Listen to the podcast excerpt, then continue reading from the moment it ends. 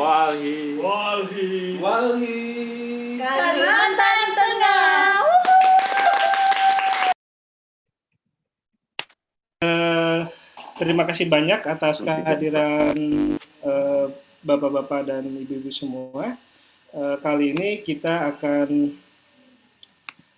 melakukan launch, launching terkait dengan eh, laporan riset dan diskusi publik dalam hal menyelesaikan konflik kelapa sawit di Kalimantan Tengah, evaluasi dan rekomendasi untuk meningkatkan mekanisme resolusi konflik.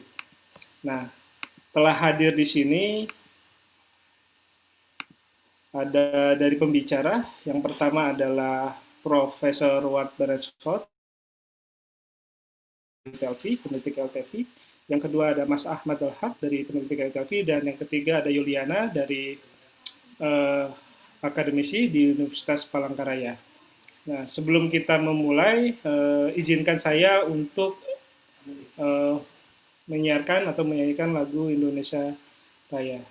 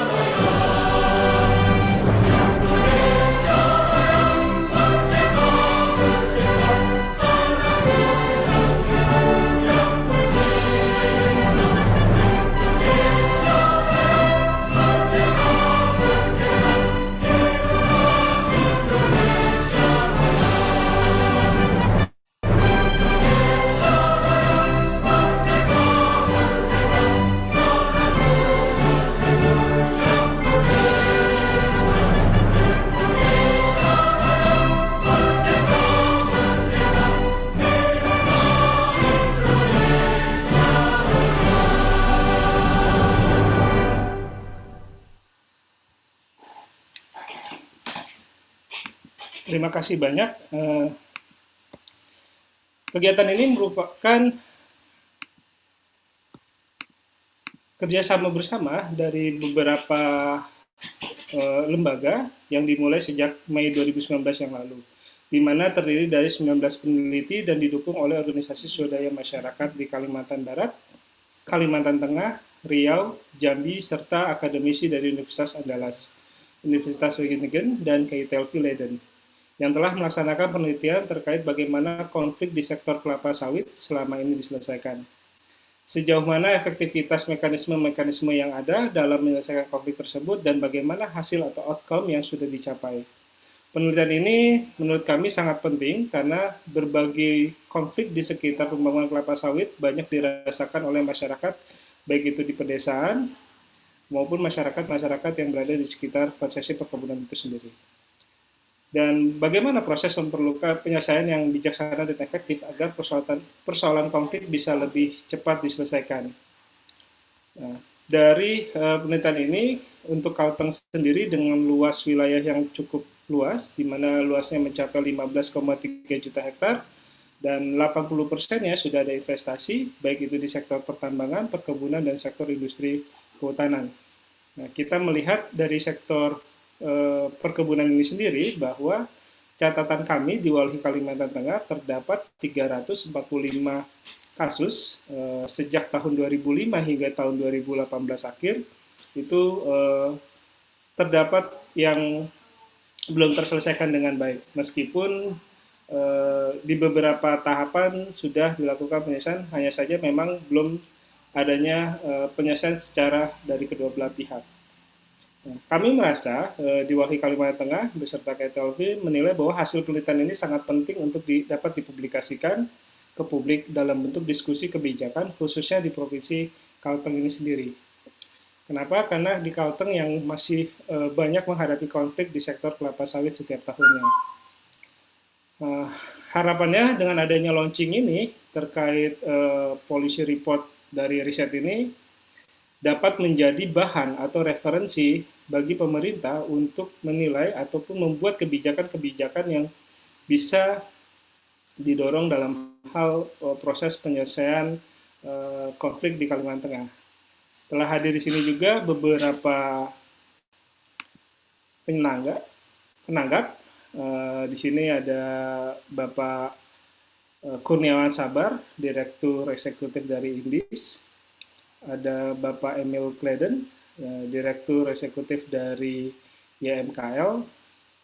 Uh, dari Biro Hukum, uh, dari DPRD Provinsi Kalimantan Tengah, dan dari eh, Dinas Perkebunan Provinsi Kalteng. Nah, harapannya dengan adanya diskusi ini bisa membuka ranah-ranah baru dalam hal proses penyelesaian konflik ke depannya. Serta eh, yang tidak yang terakhir adalah ada Pak Paulus dari Akademisi Universitas Palangkaraya yang akan menjadi salah satu penanggap di diskusi kali ini. Itu pembukaan dari saya. Eh, saya serahkan langsung ke Bang Aldo Salis selaku moderator di kegiatan ini.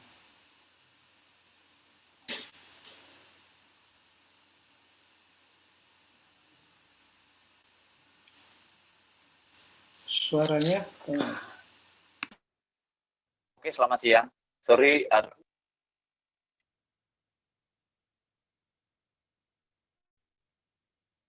delay ya. Silakan bang. Ya. ya selamat siang semuanya. Uh,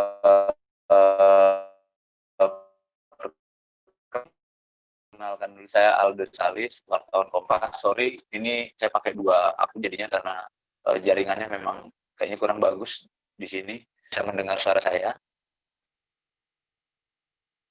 Ya. Yeah. Di, di sesi diskusi diskusi publik kali ini dan launching laporan ada ada dua sesi. Yang pertama ada uh, keynote speakernya, lalu uh, apa? Ada penanggap, ada tiga orang keynote speaker, Suaraku kedengaran nggak ya? Kedengaran Bang Aldo. Kedengaran ya? Ya. Siap-siap, oke. Okay. Yang pertama ada Ward Bernshot dari uh, Royal Netherlands Institute, peneliti senior juga. Ada dua dari Royal Netherlands Institute yang menjadi uh, apa pembicara pada hari ini, yaitu Ward Bernshot dan Mas Ahmad Diaul Haq ya. Semoga saya nggak salah nyebut. Lalu ada peneliti muda dari Universitas Palangkaraya, ada Mbak Yuliana, yang juga nanti akan uh, berbagi pengalaman, sharing di lapangan terkait penelitian dan laporan yang, yang sudah dibuat beberapa waktu yang lalu. Kemudian nanti akan ada penanggap, ada rencananya ada enam penanggap, semoga semua uh, keenam penanggap itu sudah uh, apa ada di bersama kita bergabung di ruang Zoom uh, sore ini. Uh, yang pertama saya akan berikan kesempatan kepada para peneliti, para keynote speaker, uh, waktunya 10 menit tiap uh, pembicara untuk memberikan paparan. 10 menit kan, Mr. Watt? Terima kasih Mas Aldo. Ya mungkin sedikit lebih lama dari 10 menit. Saya coba 15 menit bisa? Uh, boleh deh, boleh. Silakan. Karena Karena saya ini, ber... uh, laporan penelitiannya pentingnya di situ. Siap. Oke. Terima kasih Mas Aldo. Um, nama saya Bart Beresford dan saya memang uh, saya peneliti dari KITLV dan bersama Ahmad Diul Haq dan uh, Mbak Yuliana kami akan sampaikan hasil uh, penelitian yang kami bersama tim melakukan selama tahun yang uh, selama lebih dari satu tahun. Um, sebelumnya saya mau hormati Direktur Walhi Kalimantan Tengah Bapak Dimas Hartono sebagai penyelenggara acara kita hari ini. Dan juga kami hormati Bapak Ibu perwakilan dari pemerintah Provinsi Tengah yang akan juga menjadi penganggap hari ini uh, di antaranya perwakilan dari DPRD Provinsi Kalimantan Tengah, uh, Kepala Biro Hukum Sekda Provinsi Kalimantan Tengah, dan juga Kepala Dinas Perkebunan Provinsi Kalteng, dan kami juga hormati uh, perwakilan dari GAPKI, dan para penganggap Bapak Kurniawan Sabar, Direktur Indis, Bapak Emil Kleiden, Direktur YMKL, dan Bapak Paulus Danarto dari Universitas Palangkaraya. Um, ya ini memang salah satu pertemuan khusus untuk saya karena memang sudah sejak 4-5 tahun yang lalu saya sedang berbicara dengan uh, Pak Dimas dan sebelumnya dengan uh, uh, uh, Direktur uh, Wali Kalteng sebelumnya Pak uh, Ari Rompas sedang berbicara tentang penelitian yang kami akan uh, uh, mempresentasikan hari ini. Maksudnya sudah sejak lama kami sedang pikir kita harus tahu apa pola umum sengketa uh, di antara masyarakat dan uh, perusahaan kelapa sawit yang ada di uh, Kalimantan Tengah untuk mengetahui untuk mengevaluasi ef efektivitas upaya resolusi konflik dan untuk mengidentifikasikan strategi untuk meningkatkan upaya-upaya menyelesaikan konfliknya. Jadi dengan cara tersebut, laporan yang kami akan uh, menampilkan hari ini um, uh, itu menjanjikan ide-ide bagi, bagi masyarakat, perusahaan, dan pemerintah daerah dalam meningkatkan penyelesaian konflik antara perusahaan dan masyarakat di sektor perkebunan di Indonesia secara uh, lebih baik. Um, jadi uh, saya mau uh, menampilkan uh, beberapa saya kan hari ini menampilkan hasilnya. Um, sebentar. Um, ya. No, no, no. share screen. Jadi alasan kami uh, melaksanakan proyek penelitian ini itu karena um, konflik di antara masyarakat dan perusahaan sawit merugikan perekonomian secara umum, tidak hanya bagi masyarakat, tetapi juga bagi perusahaan. Jadi mencari cara bagaimana menyelesaikan konflik-konflik ini adalah sebuah tugas yang mendesak, namun juga tugas yang tidak mudah.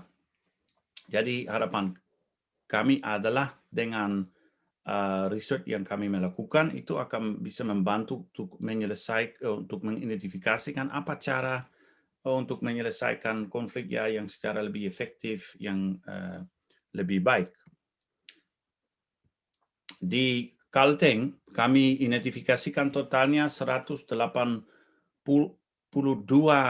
kasus konflik dan dari kasus ini kami memilih uh, 45 kasus yang kami meneliti.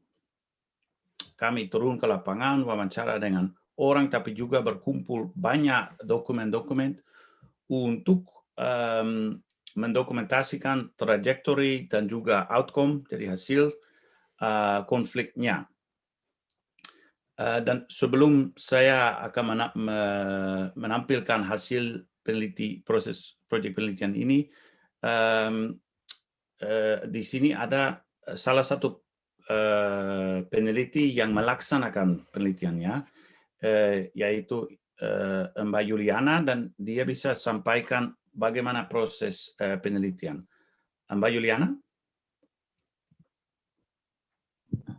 Oke, okay.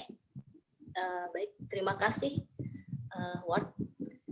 Uh, saya akan langsung saja memaparkan uh, pengalaman uh, terkait dengan bagaimana di sini saya menjadi salah satu dari peneliti lokal uh, dalam riset ini. Sebenarnya uh, yang terlibat jadi peneliti lokal adalah tiga orang.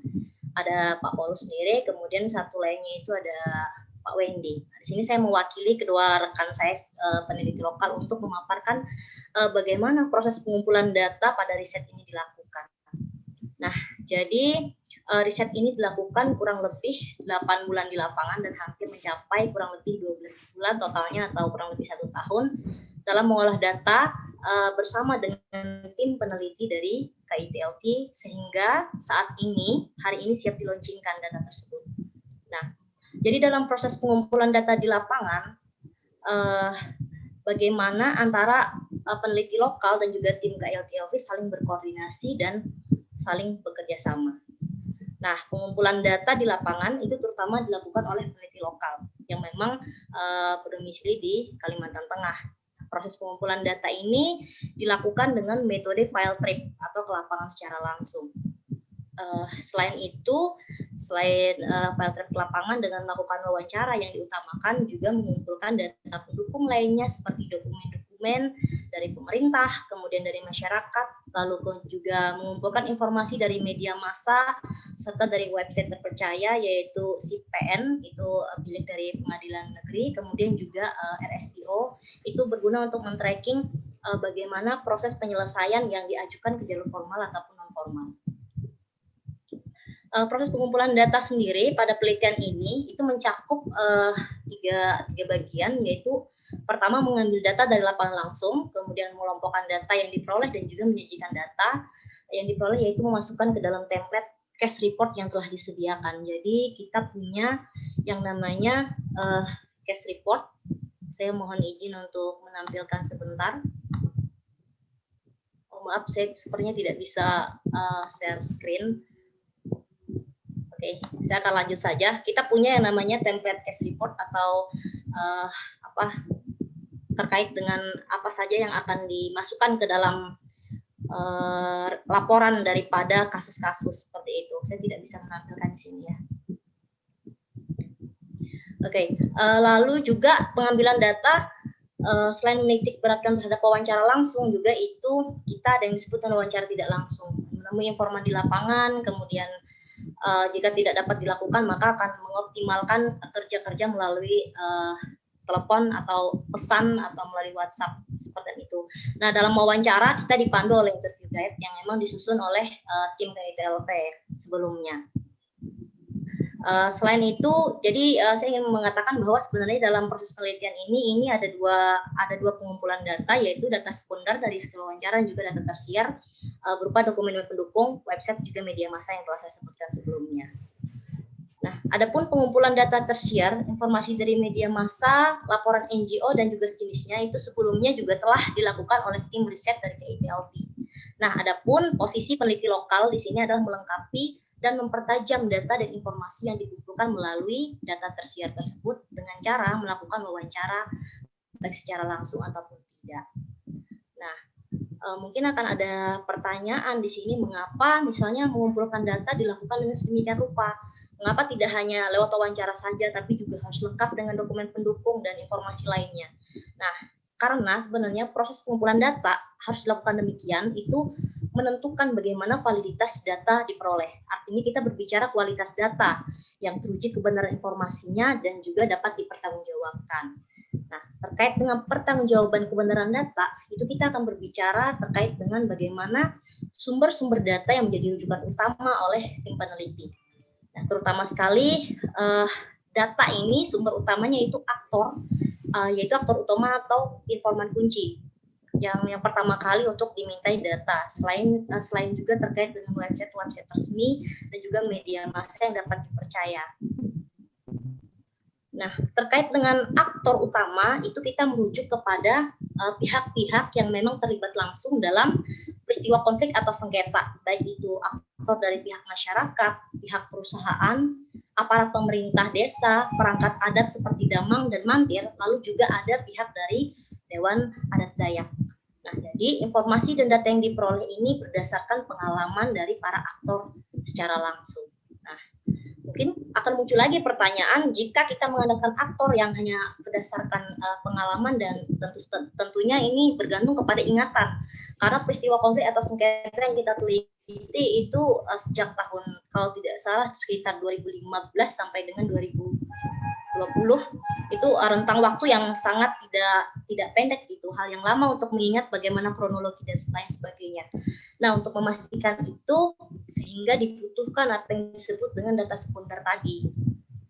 Uh, jadi kita bisa melengkapi data-data yang tidak diperoleh secara detail dari informan utama karena ingatannya yang tidak terlalu tajam sehingga dilengkapi dengan informasi dari misalnya investigasi dari NGO terhadap kasus yang sama yang sedang diteliti.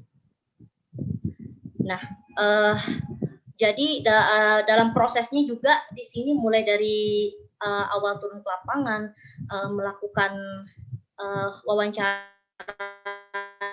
dengan informan sampai pada pengecekan data-data uh, pada media massa atau investigasi NGO dan laporan dari pemerintah atau masyarakat di situ proses pelacakan itu akan dilakukan terus-menerus sampai di mana tim peneliti baik itu peneliti lokal ataupun peneliti dari tim KITLV akan memperoleh apa yang disebut dengan data jenuh Artinya data itu sudah sudah pas gitu. Meskipun di tracking dari berbagai sumber, datanya tetap sama informasi yang diperoleh. Sehingga data itu yang akan dipakai. Nah, perlu diketahui juga bahwa proses pengumpulan data ini juga menggunakan apa yang disebut dengan teknik snowball atau bola salju bergulir. Artinya eh, dari informan awal, informan utama, kemudian informan utama akan memberikan informasi yang di kemudian dapat dilacak oleh para peneliti uh, untuk uh, ke siapa dan ke mana selanjutnya informasi itu dapat diperoleh. Jadi itu adalah proses-proses daripada bagaimana pengumpulan data dan yang kemudian pada tahapan ini akan dilanjutkan dengan pengelompokan data. Tadi bagaimana saya ada sedikit saya sampaikan terkait dengan template case report, bagaimana peneliti lokal dan masih bekerja sama dengan uh, tim dari KITLP serta berkoordinasi untuk mengisi uh, template case report itu atau laporan kasus uh, dengan cara kami mengumpulkan data-data uh, itu dan kemudian dipilih dan dipilah untuk dimasukkan sesuai dengan kebutuhan informasi apa yang uh, dibutuhkan dan dan disampaikan dalam template case report. Uh, proses terakhir adalah menyajikan data.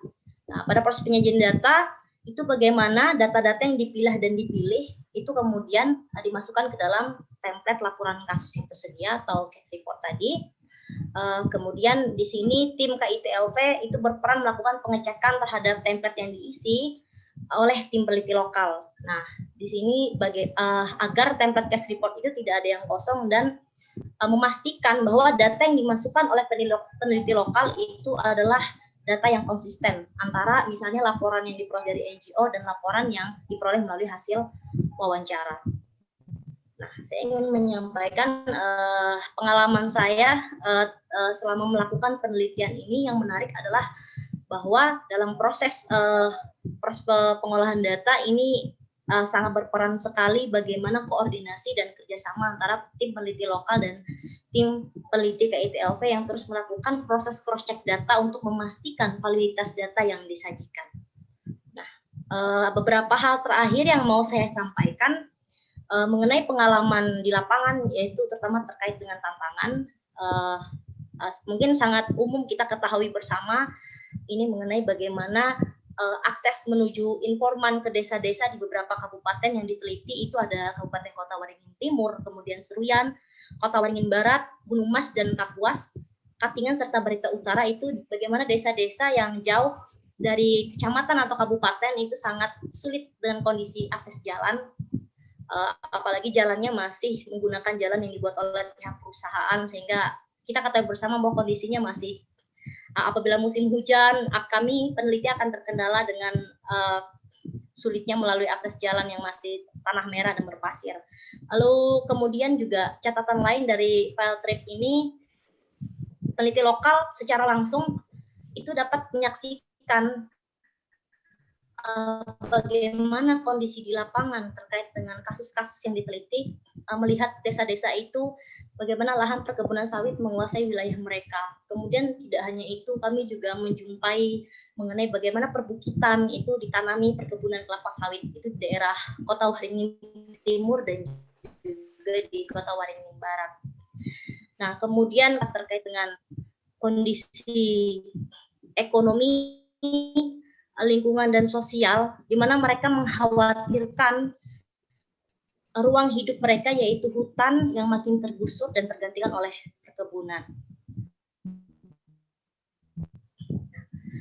Tantangan lain lokal adalah bagaimana juga ketika kami menemui informan di lapangan itu ada informan yang beberapa informan yang merasa takut karena merasa bahwa informasi ini sangat uh, sensitif sekali untuk dikemukakan dan juga beberapa informan itu tidak terbuka menceritakan pengalamannya. Sehingga di sini uh, pada kondisi semacam ini maka peneliti lokal akan merahasiakan data informan uh, sehingga sebelum melakukan wawancara biasanya kita menanyakan ketersediaan informan terlebih dahulu apakah ingin dibuka datanya atau tidak. Mau maukah direkam atau tidak. Jadi hal-hal sekecil itu sangat kita perhatikan karena memang uh, ini sebagai tanggung jawab kita sebagai seorang peneliti dan terkait dengan juga bagaimana kita bertanggung jawab terhadap informan yang memberikan data kepada kita. Nah, Selain itu, patah penting lainnya yang ingin saya sampaikan adalah bahwa masih banyak konflik masyarakat dengan perusahaan perkebunan kelapa sawit yang belum terselesaikan, baik melalui jalur formal dan juga jalur informal. Nah, terkait dengan fakta terakhir tadi mengenai penyelesaian yang belum optimal, uh, akan disampaikan dan akan disam, uh, dilanjutkan oleh rekan peneliti dari KIPLP, uh, eh, mungkin Mas Ahmad ataupun uh, Ward sendiri. Harapan terakhir saya mewakili peneliti lokal uh, yang tergabung dalam riset ini adalah semoga laporan riset yang dilaunchingkan ini dapat membantu pemerintah merumuskan dan mewujudkan kebijakan yang efektif terkait penyelesaian konflik dan sengketa antara masyarakat dengan pihak perkebunan, terutama dengan memperhatikan kondisi masyarakat terdampak. Nah, saya rasa itu saja yang dapat saya sampaikan. Saya ucapkan terima kasih atas waktunya dan saya kembalikan kepada moderator. Terima kasih Mbak Yuliana. Uh, ya dan upaya yang begitu besar yang yang di, diceritakan oleh uh, Mbak Yuliana itu juga dilaksanakan di tiga provinsi yang lain, yaitu di Riau, di Sumatera Barat, dan di Kalimantan Barat juga. Jadi kami sebagai peneliti, kami merasa bangga eh, ini itu pertama kali um, proyek penelitian begitu besar dilaksanakan untuk meneliti pola umum uh, kasus konflik yang ada di Indonesia. Sekarang hari ini kami melaksanakan hasilnya di uh, terkait Kalimantan Tengah dan begitu uh, kami juga sedang mengorganisir webinar seperti yang ini di uh, terkait provinsi yang lain untuk juga memunculkan diskusi terkait apa yang efektif dan apa yang tidak untuk menyelesaikan konfliknya. Uh, dan untuk itu saya tambah kami melaksanakan uh, kami kerjasama uh, justru dengan Universitas Andal Andalas, Universitas Wageningen dan juga beberapa LSM di Indonesia termasuk Bali Kalimantan Tengah. Jadi apa kami menemukan apa hasil upaya penelitian yang begitu besar seperti diceritakan oleh Mbak Yuliana.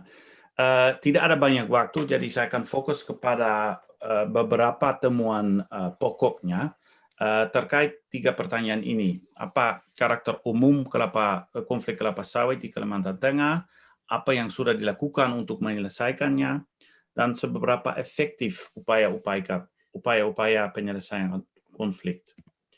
Jadi um, pertama pertanyaan adalah uh, tentang apa konflik ini Jadi kami mendokumentasikan keluhan-keluhan yang yang uh, yang yang dipicu uh, uh, oleh ekspansi kelapa sawit di di Kalimantan Tengah.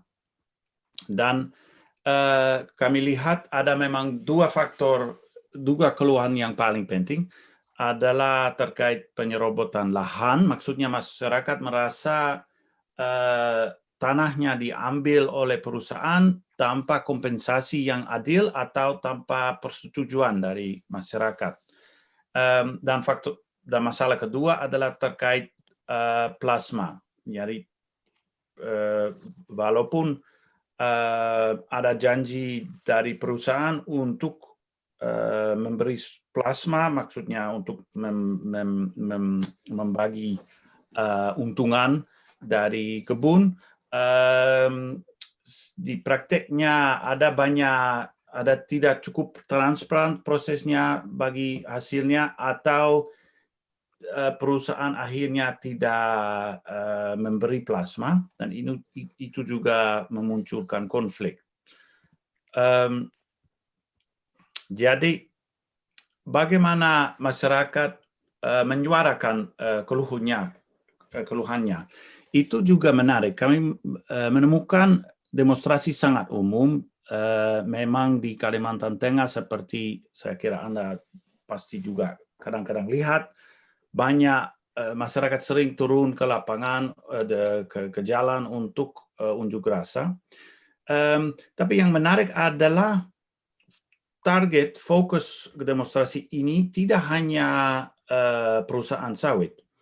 Memang sebagian besar demonstrasi itu uh, dilaksanakan di depan kantor DPRD atau di di depan kantor pemerintah daerah karena uh, yang terjadi adalah adalah memang harapan besar um, pemerintah daerah bisa membantu masyarakat untuk menyelesaikan konflik. Jadi strategi yang uh, kami sering lihat adalah um, setelah negosiasi dengan perusahaan gagal, masyarakat sering uh, mencoba dapatkan uh, dukungan dari dari pemerintah untuk nan, supaya pemerintah um, menekankan perusahaan.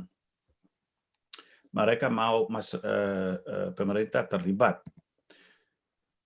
Um, dan faktor kedua yang menarik terkait strategi adalah uh, kekerasan oleh masyarakat terjadi tapi tidak begitu umum.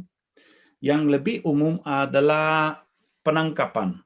Dan itu di empat provinsi kami menemukan uh, praktek yang oleh masyarakat di bernama uh, kriminalisasi. Yang ter, sering terjadi adalah kalau ada tokoh masyarakat yang memimpin protes, polisi sering mengangkap tokonya dengan kasus yang real atau yang tidak. Um, tapi ada indikasi itu strategi untuk menghentikan protes untuk um, uh, untuk mem, mem, membuat hambatan untuk masyarakat untuk mengekspresi uh, keluhan mereka. Uh, itu hal yang dikhawatirkan. Jadi kalau ada sengketa, apa strategi untuk menyelesaikannya? Um, yang menarik juga dalam temuan ini adalah mekanisme formal tidak sering digunakan. Kalau kita li lihat di dari 45 kasus yang kami meneliti di Kalteng, hari hanya 10 kasus yang dibawa ke pengadilan dan hanya 9 yang bawa ke um, uh, konflik resolution mechanism di RSPO itu salah satu lembaga industri uh, kelapa sawit.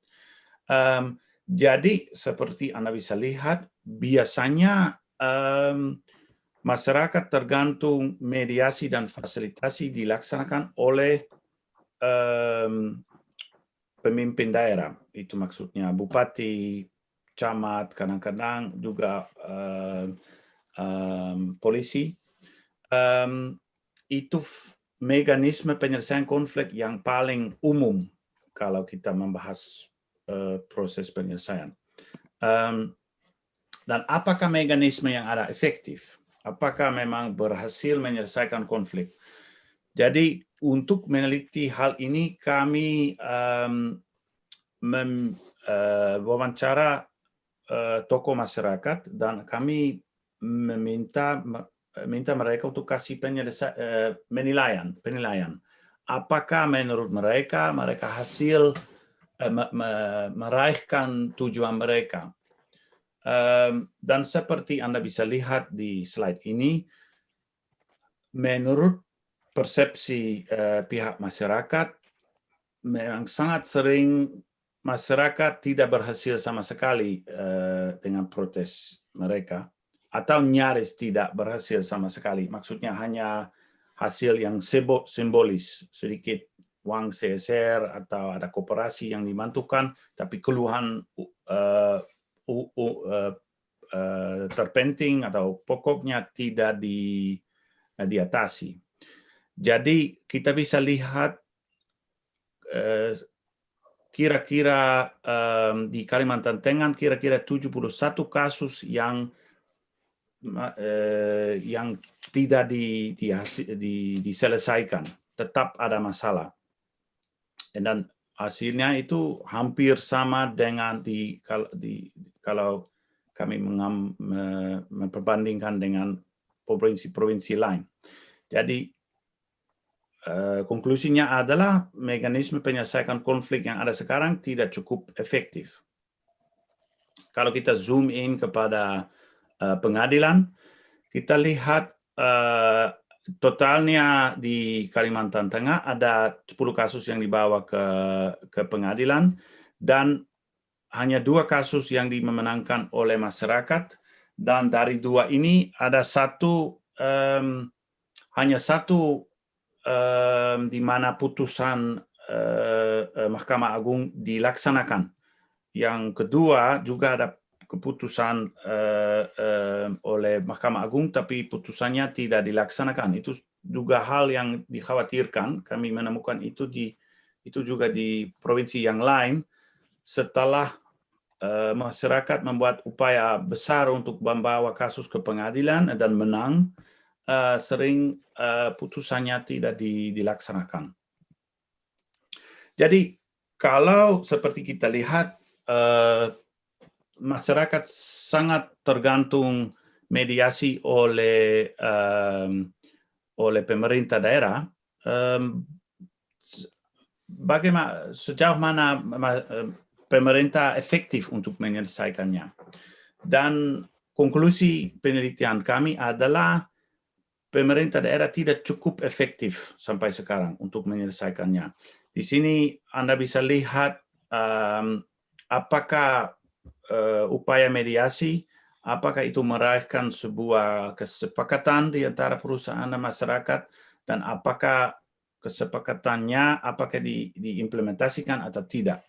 Jadi uh, slide ini maksudnya dari total 7 37 kali upaya fasilitasi oleh pejabat pemerintah lokal um, dalam menangani konflik hanya di delapan kasus kesepakatan antara perusahaan dan masyarakat dicapai dan diimplementasikan.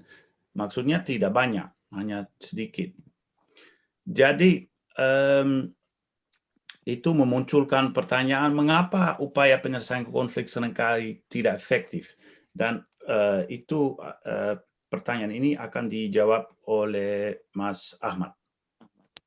Ya. Silakan Mas Ahmad.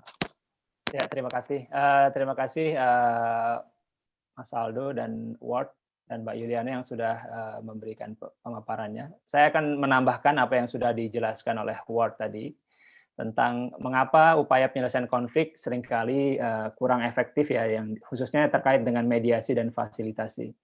Pertama yang kami temukan adalah bahwa memang uh, banyak proses-proses fasilitasi yang dilakukan selama ini belum menggunakan metode resolusi konflik yang sistematis atau struktur. Mungkin kita bisa membandingkannya dengan apa yang dilakukan oleh mediator-mediator yang sudah uh, certified dan uh, profesional, mereka bisa melakukan uh, proses mediasi itu sangat struktur, terstruktur, mulai dari pramediasi, mereka melakukan assessment yang secara komprehensif tentang uh, permasalahannya apa, kemudian juga melakukan tahapan-tahapan mediasi yang secara struktur, kemudian setelah itu pun akan ada monitoring, uh, evaluasi dan monitoring di implementasi uh, uh, kesepakatannya seperti itu. Nah, yang kami yang kami temukan adalah banyak dari uh, yang dilakukan sejauh ini uh, lebih banyak fokus kepada rapat dengar pendapat atau kunjungan kerja ke lapangan kalaupun memang ada, tapi tidak ada tindak lanjut yang lebih uh, komprehensif dalam hal uh, proses fasilitasi penyelesaian konfliknya. Itu uh, alasan pertama kenapa banyak penyelesaian konflik sering kali tidak efektif. Yang kedua juga terkait dengan kapasitas uh, dan uh, komitmen ya masih perlu ditingkatkan lagi.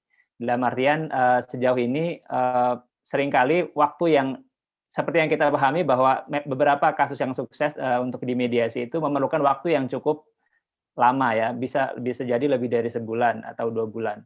Uh, tapi kadang-kadang penyelesaian konflik yang ada saat ini masih uh, dalam waktu yang singkat dan juga banyak uh, banyak dari otoritas lokal memang mencoba memediasi konflik tapi tanpa mendapatkan pelatihan atau capacity building yang cukup ya. Sehingga mereka sering kali berimprovisasi dalam mencoba untuk menyelesaikan konflik tapi ya uh, akhirnya pada akhirnya hasilnya belum belum maksimal sejauh ini yang yang kita lihat di pemaparan dari Ward tadi.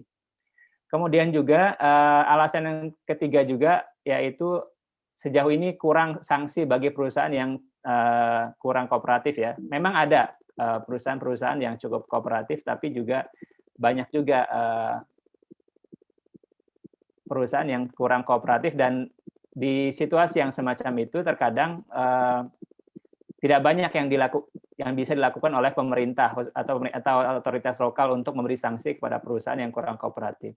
Kemudian juga yang uh, faktor yang berikutnya adalah uh, dari aspek masyarakatnya juga terkadang di dalam masyarakatnya itu sendiri aspek keterwakilannya kurang terpenuhi. Kadang-kadang misalkan kepala desa atau kepala adat ikut dalam proses mediasi tapi tidak melalui uh, konsultasi yang cukup dengan uh, masyarakat anggotanya.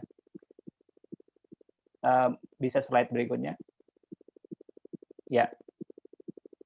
Nah, untuk itu kami memberikan beberapa rekomendasi kebijakan ya. Pertama adalah terkait dengan uh, untuk pencegahan konflik dan untuk uh, meningkatkan mekanisme resolusi konflik yang yang pertama adalah untuk pencegahan konflik, eh, kami melihat bahwa perlu adanya perbaikan dalam proses eh, perusahaan mendapatkan persetujuan atas dasar informasi di awal tanpa paksaan atau free prior informed consent FPIC dari masyarakat. Sejauh ini hal inilah yang banyak juga menyebabkan eh, seperti kita lihat di banyak proses-proses yang akhirnya menyebabkan konflik. Yang kedua juga kami merasa bahwa pemerintah daerah perlu memantau secara lebih baik terkait implementasi kerjasama inti plasma di lapangan ya. Uh, yang kita tahu bahwa di Kalimantan Tengah ada Perda nomor 5 tahun 2011 tentang pengelolaan usaha perkebunan berkelanjutan yang mewajibkan perusahaan untuk uh, mengalokasikan 20 persen uh, dari lahan usahanya untuk masyarakat. Tapi sejauh ini implementasi di lapangan uh, belum maksimal dan akhirnya yang kita lihat ada sekitar uh, 60 persen kasus konflik uh, adalah terkait dengan plasma ini. Next.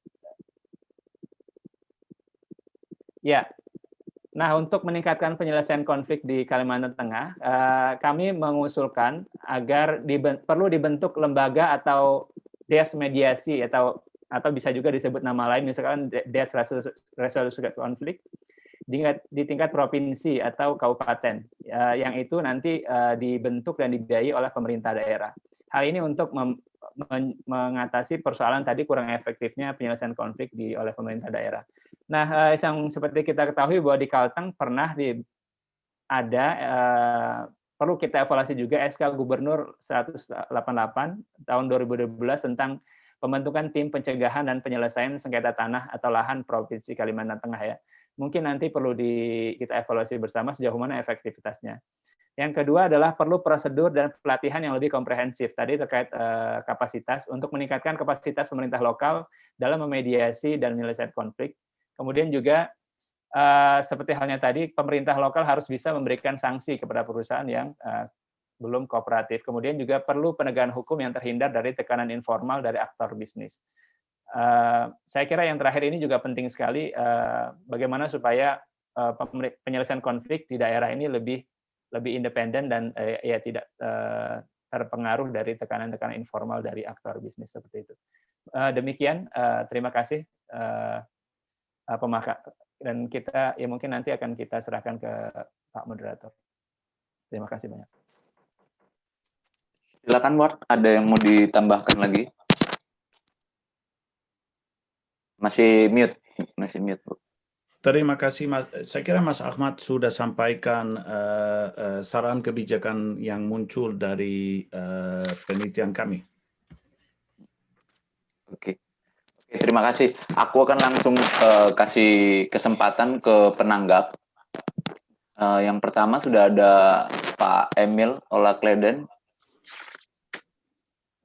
Pak Emil, Emil dari Yayasan Masyarakat Kehutanan Lestari. Apakah sudah bersama kita? Oke, kalau Halo, belum selamat siap, siang semua. Oh, ya. Selamat selamat siang Pak Emil, silakan Pak. Ditanggapi ini menarik sekali penelitiannya. Tadi sudah dijelaskan dengan uh, sangat jelas, sederhana, simple dan langsung hit the point. Pokoknya bagaimana uh, penyelesaian dan kasus-kasus konflik. Silakan ditanggapi Pak Emil Kleden. Ya, terima kasih untuk Pak Ward dan tim. Terima kasih untuk Aldo, moderator yang memberi saya kesempatan. Terima kasih terutama untuk Walhi. Dimas uh, meminta saya, mengundang saya untuk menjadi penanggap dan saya senang sekali karena sudah baca ini ringkasannya dan uh, sebetulnya tertarik untuk melihat keseluruhannya. uh, saya punya komentar terhadap temuan utama ya, menyangkut pencegahan dan penyelesaian.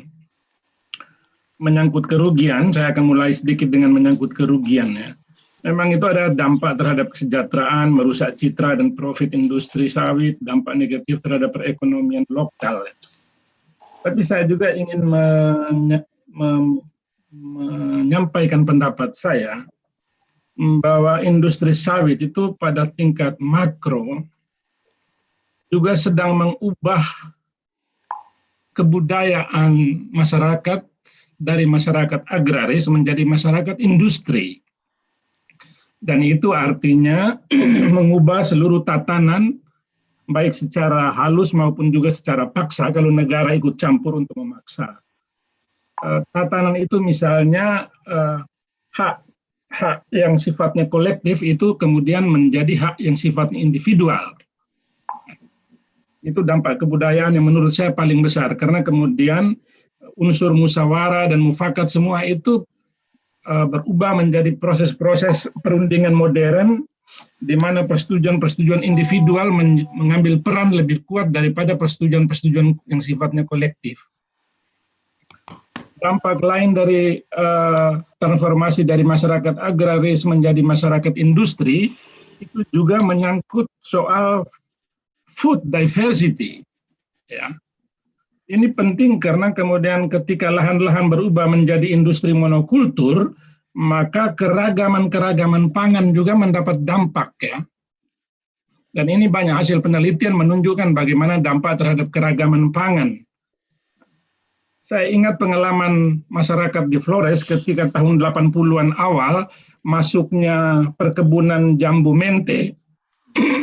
Sorry. Maka kemudian eh, padi-padi lokal itu hilang. Kemudian kebun-kebun kapas untuk bikin sarung tradisional juga hilang. Dan kerajinan kerajinan-kerajinan lokal dari tenunan menyangkut bahan-bahan pewarna juga hilang. Ya berubah menjadi lahan-lahan perkebunan jambu mente dan kemudian tanah-tanah menjadi milik individual keluarga. Karena mente dijual dalam bentuk komoditi milik pribadi gitu. Itu eh, dampak yang menurut saya pada skala besar itu luar biasa. Masyarakat berubah. Oke, masyarakat berubah tetapi pertanyaannya apakah mereka berubah secara sukarela dengan sadar atau mereka dipaksa? Kalau dipaksa ini mengingatkan Eropa 400 tahun lalu. Inggris, Belanda, dan lain-lain 400 tahun lalu ketika revolusi industri baru mulai. itu korbannya banyak sekali. Nah, pertanyaannya apakah korban-korban itu dihitung sebagai sebuah kompensasi atas pembangunan ataukah itu sebuah pelanggaran HAM yang serius? Itu menyangkut uh, kerugian.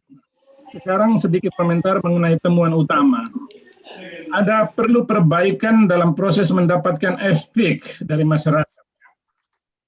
Saya setuju ini. Tetapi ini yang paling penting adalah harus ada ruang untuk menolak.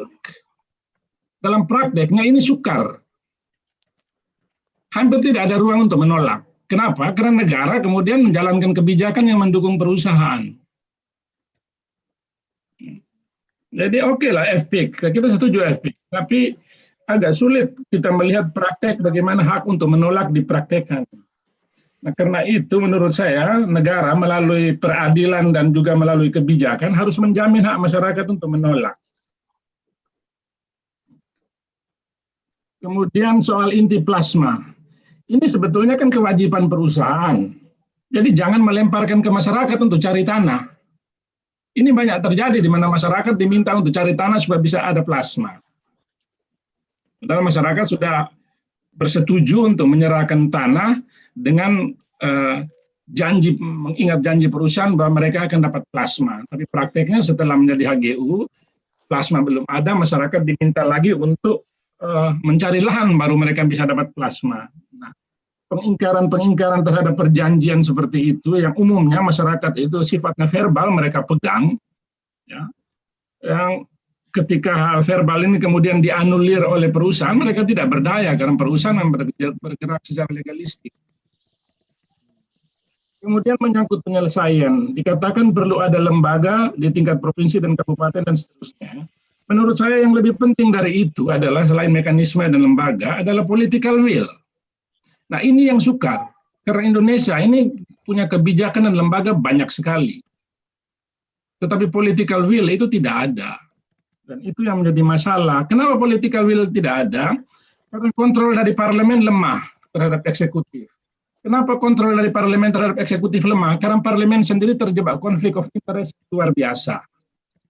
Kalau orang parlemennya sendiri adalah orang-orang pemilik perusahaan, menjadi sukar untuk tidak terjebak dalam konflik of interest. Apalagi kalau orang parlemen juga orang perusahaan, kemudian eksekutif juga orang perusahaan, itu sukar ya. Nah, perlu capacity building bagi Pemda ya dalam resolusi konflik. Saya setuju ini. Tapi menurut saya yang paling penting dari itu adalah harus ada capacity building mengenai hak. Bagaimana pemerintah memahami konsep hak dan relevansi sosialnya. Dan bagaimana masyarakat memahami hak dan relevansinya dengan situasi mereka. Ya. Ini persoalan yang kelihatannya uh, dibiarkan begitu saja seolah-olah hak itu dipahami dengan baik oleh semua orang. Ya. Padahal tidak demikian. Dalam prakteknya hak ini sukar sekali dipahami atau sengaja tidak dipahami. Ya.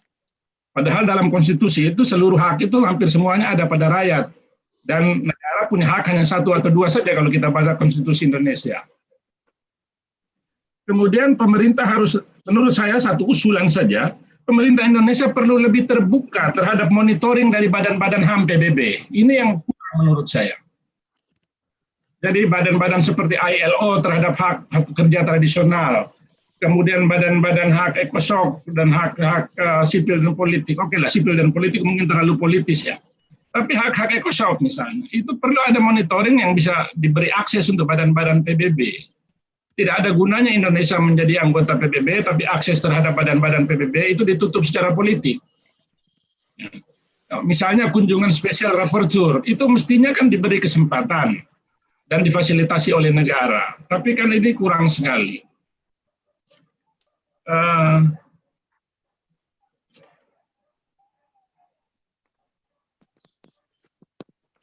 ya, Pak Emil. Menurut saya saya cukupkan begitu karena waktunya kan terbatas ya. Jadi ya. sementara itu dulu. Nanti kalau diminta lagi saya akan beri komentar lagi. Terima kasih. Oke, terima kasih Pak Emil Kleden uh, sudah memberikan tanggapannya dari hasil paparan para keynote speaker. Aku langsung ke penanggap kedua, ada Mas Kurniawan Sabar dari Indis, Direktur Indis.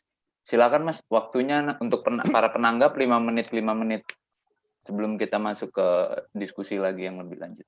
Silakan Pak Mas Kurniawan. Baik, terima kasih Mas Aldo.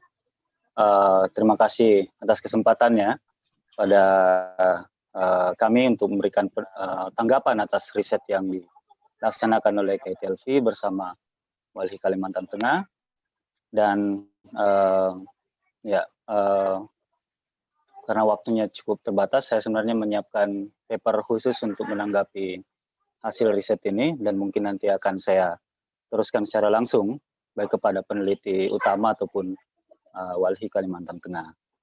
Pertama-tama saya menyampaikan senang dan salut atas intensitas tinggi dari para peneliti mengenai masalah agraria di tengah terbatasnya pemahaman masyarakat sebenarnya dan uh, berbagai kalangan mengenai masalah agraria dan begitu juga perhatian terhadap masalah agraria ini secara nasional dan internasional. Dan semoga penelitian semacam ini semakin intensif dan terus berkembang untuk membentuk pemahaman dasar atau basic understanding dan pemahaman bersama atau common understanding secara nasional mengenai masalah agraria. Bagaimanapun di Indonesia, masalah agraria adalah masalah mayoritas rakyat. Masalah hidup dan matinya mayoritas rakyat di Indonesia, baik di masa sekarang dan masa mendatang. Bahkan sektor ini adalah satu-satunya sektor yang paling stabil dan tidak bangkrut sebagai negara di era krisis dan bahkan resesi. Nah, pentingnya hasil riset ini karena telah berupaya memaparkan bagaimana masalah yang dialami rakyat di Kalimantan Tengah akibat pengembangan perkebunan sawit. Nah, patut dicatat bahwa penduduk di Provinsi Kalimantan itu Kalimantan Tengah itu sangat sedikit, sedangkan wilayah provinsionalnya itu sangat luas rasio antara tanah dan kekayaan alam itu sangat timpang dengan jumlah penduduk karena tanah dan kekayaan alamnya itu sangat kaya tapi jumlah penduduknya itu sangat rendah. Tetapi pertanyaan yang serius yang muncul dari sini adalah kenapa kehidupan rakyatnya itu masih sama. Pengangguran dan kemiskinan di pedesaan itu masih sangat luas. Dan pertanyaan berikutnya, apa benar solusi dari kemajuan masyarakat itu adalah harus dengan hadirnya perkebunan besar sawit yang uh, dimiliki oleh tuan tanah besar dalam wujud korporasi yang terhubung dengan kapitalis industrial dan kapitalis dagang dan terutama terhubung langsung terhadap dengan bank monopoli internasional. Nah, pertama yang ingin saya sampaikan bahwa kita penting untuk memeriksa kembali tema dari riset ini, kita merujuk kepada tema riset tersebut bahwa ini adalah untuk menyelesaikan konflik. Sehingga kita perlu memeriksa kembali pandangan dan hasil yang dikemukakan data riset ini tentu akan sangat berharga jika memang ditujukan untuk jika ditujukan untuk tidak melestarikan konflik, melainkan untuk mengakhiri akar masalah dari konflik itu sendiri, khususnya dalam bisnis sawit di Kalimantan Tengah maupun di Indonesia secara keseluruhan. Jika betul demikian, maka kerangka atau hasil dari riset ini dapat membuka pintu untuk memahami dan menyelesaikan akar masalah yang sebenarnya. Maka penting untuk kita melihat berbagai persoalan uh, mendasar atau persoalan fundamental yang berkaitan dengan konflik di sektor perkebunan yang itu mungkin tidak tercover atau mungkin tidak dijangkau atau belum dijangkau dalam uh, riset ini ataupun dijangkau tapi belum dielaborasi lebih luas. Pertama itu adalah saya memberikan uh, pandangan ter, terkait dengan masalah istilah konflik agraria atau pertanahan itu sendiri yang juga diulas dalam uh, riset ini. Pertanyaan yang uh, mendasar mungkin, kenapa sekarang kata konflik itu lebih populer dipergunakan bukan lagi kata pemberontakan tani? Jawaban yang paling singkat mungkin itu karena dulu kita memakai istilah pemberontakan tani itu karena dulu adalah era kolonial dan sekarang era kekuasaan bangsa sendiri. Sehingga kata pemberontakan mungkin tidak lagi pantas dipandang atau tidak lagi relevan dipergunakan untuk menghadapi kekuasaan negara yang merdeka dan berdaulat. Kedua, karena berkembangnya pandangan kritisisme, keberpihakan pada nasib kaum tani tidak lagi bersifat mutlak, tetapi sudah muncul keberpihakan pada negara dan para tuan tanah besar dalam wujud korporasi atau perusahaan saat ini.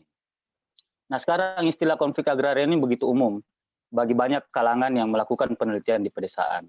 Tetapi kita sebenarnya sungguh akan berharap bahwa penelitian seperti ini itu akan jauh lebih menjangkau persoalan yang lebih mendalam dari masalah agraria yang melahirkan konflik itu sendiri sehingga ke depan kita akan melihat betul-betul bahwa riset tentang tentang konflik itu akan memiliki judul judul yang lebih jelas lagi yakni pemberontakan tani dan gerakan kaum tani untuk mengambil atau merebut haknya secara langsung. Persoalan kedua itu adalah pandangan kita dalam riset ini terkait dengan masalah monopoli tanah.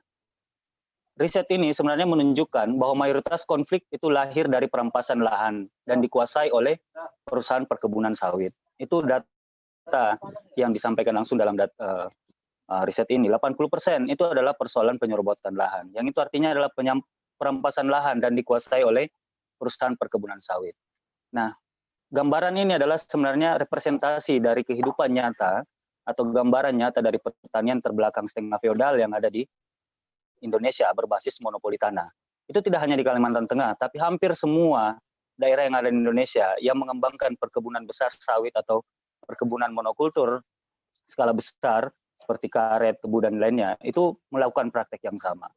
Itu khas dari atau karakteristik dari perkebunan atau pertanian setengah feodal di negeri seperti Indonesia ataupun negeri-negeri uh, lainnya. Monopoli tanah itu secara langsung melahirkan kekuasaan ekonomi, politik, dan kebudayaan. Monopoli tanah besar-besaran membuat perusahaan memperoleh keuntungan sangat besar, memperoleh tanah secara suka-suka, tanda petik, berkuasa atas regulasi, bahkan negara dan tenaga kerja, bahkan berkuasa atas pengetahuan kita sendiri.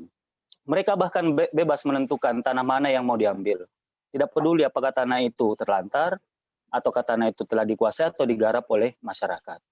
Nah, ini adalah kenyataan yang terjadi di mana-mana dan dengan demikian konflik akan terus eksis dan meluas selama praktik monopoli tanah sebagai basis sosial bagi pengembangan perusahaan perkebunan terus terjadi termasuk dalam perkebunan sawit. Yang kedua itu adalah masalah penghidupan rakyat, kemiskinan dan eksisnya perusahaan perkebunan aneh yang kita sebut dengan perkebunan sawit ini harusnya rakyat itu menanam dan mengembangkan tanaman pangan secara independen.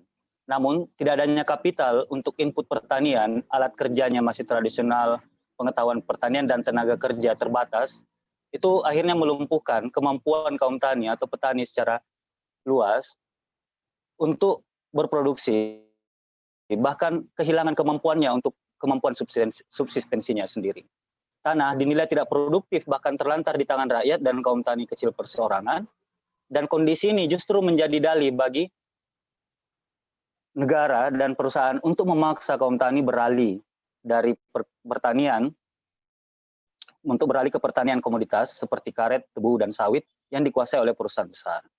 Demikian juga pencaplokan atas tenaga kerja. Semua itu difasilitasi oleh kebijakan negara.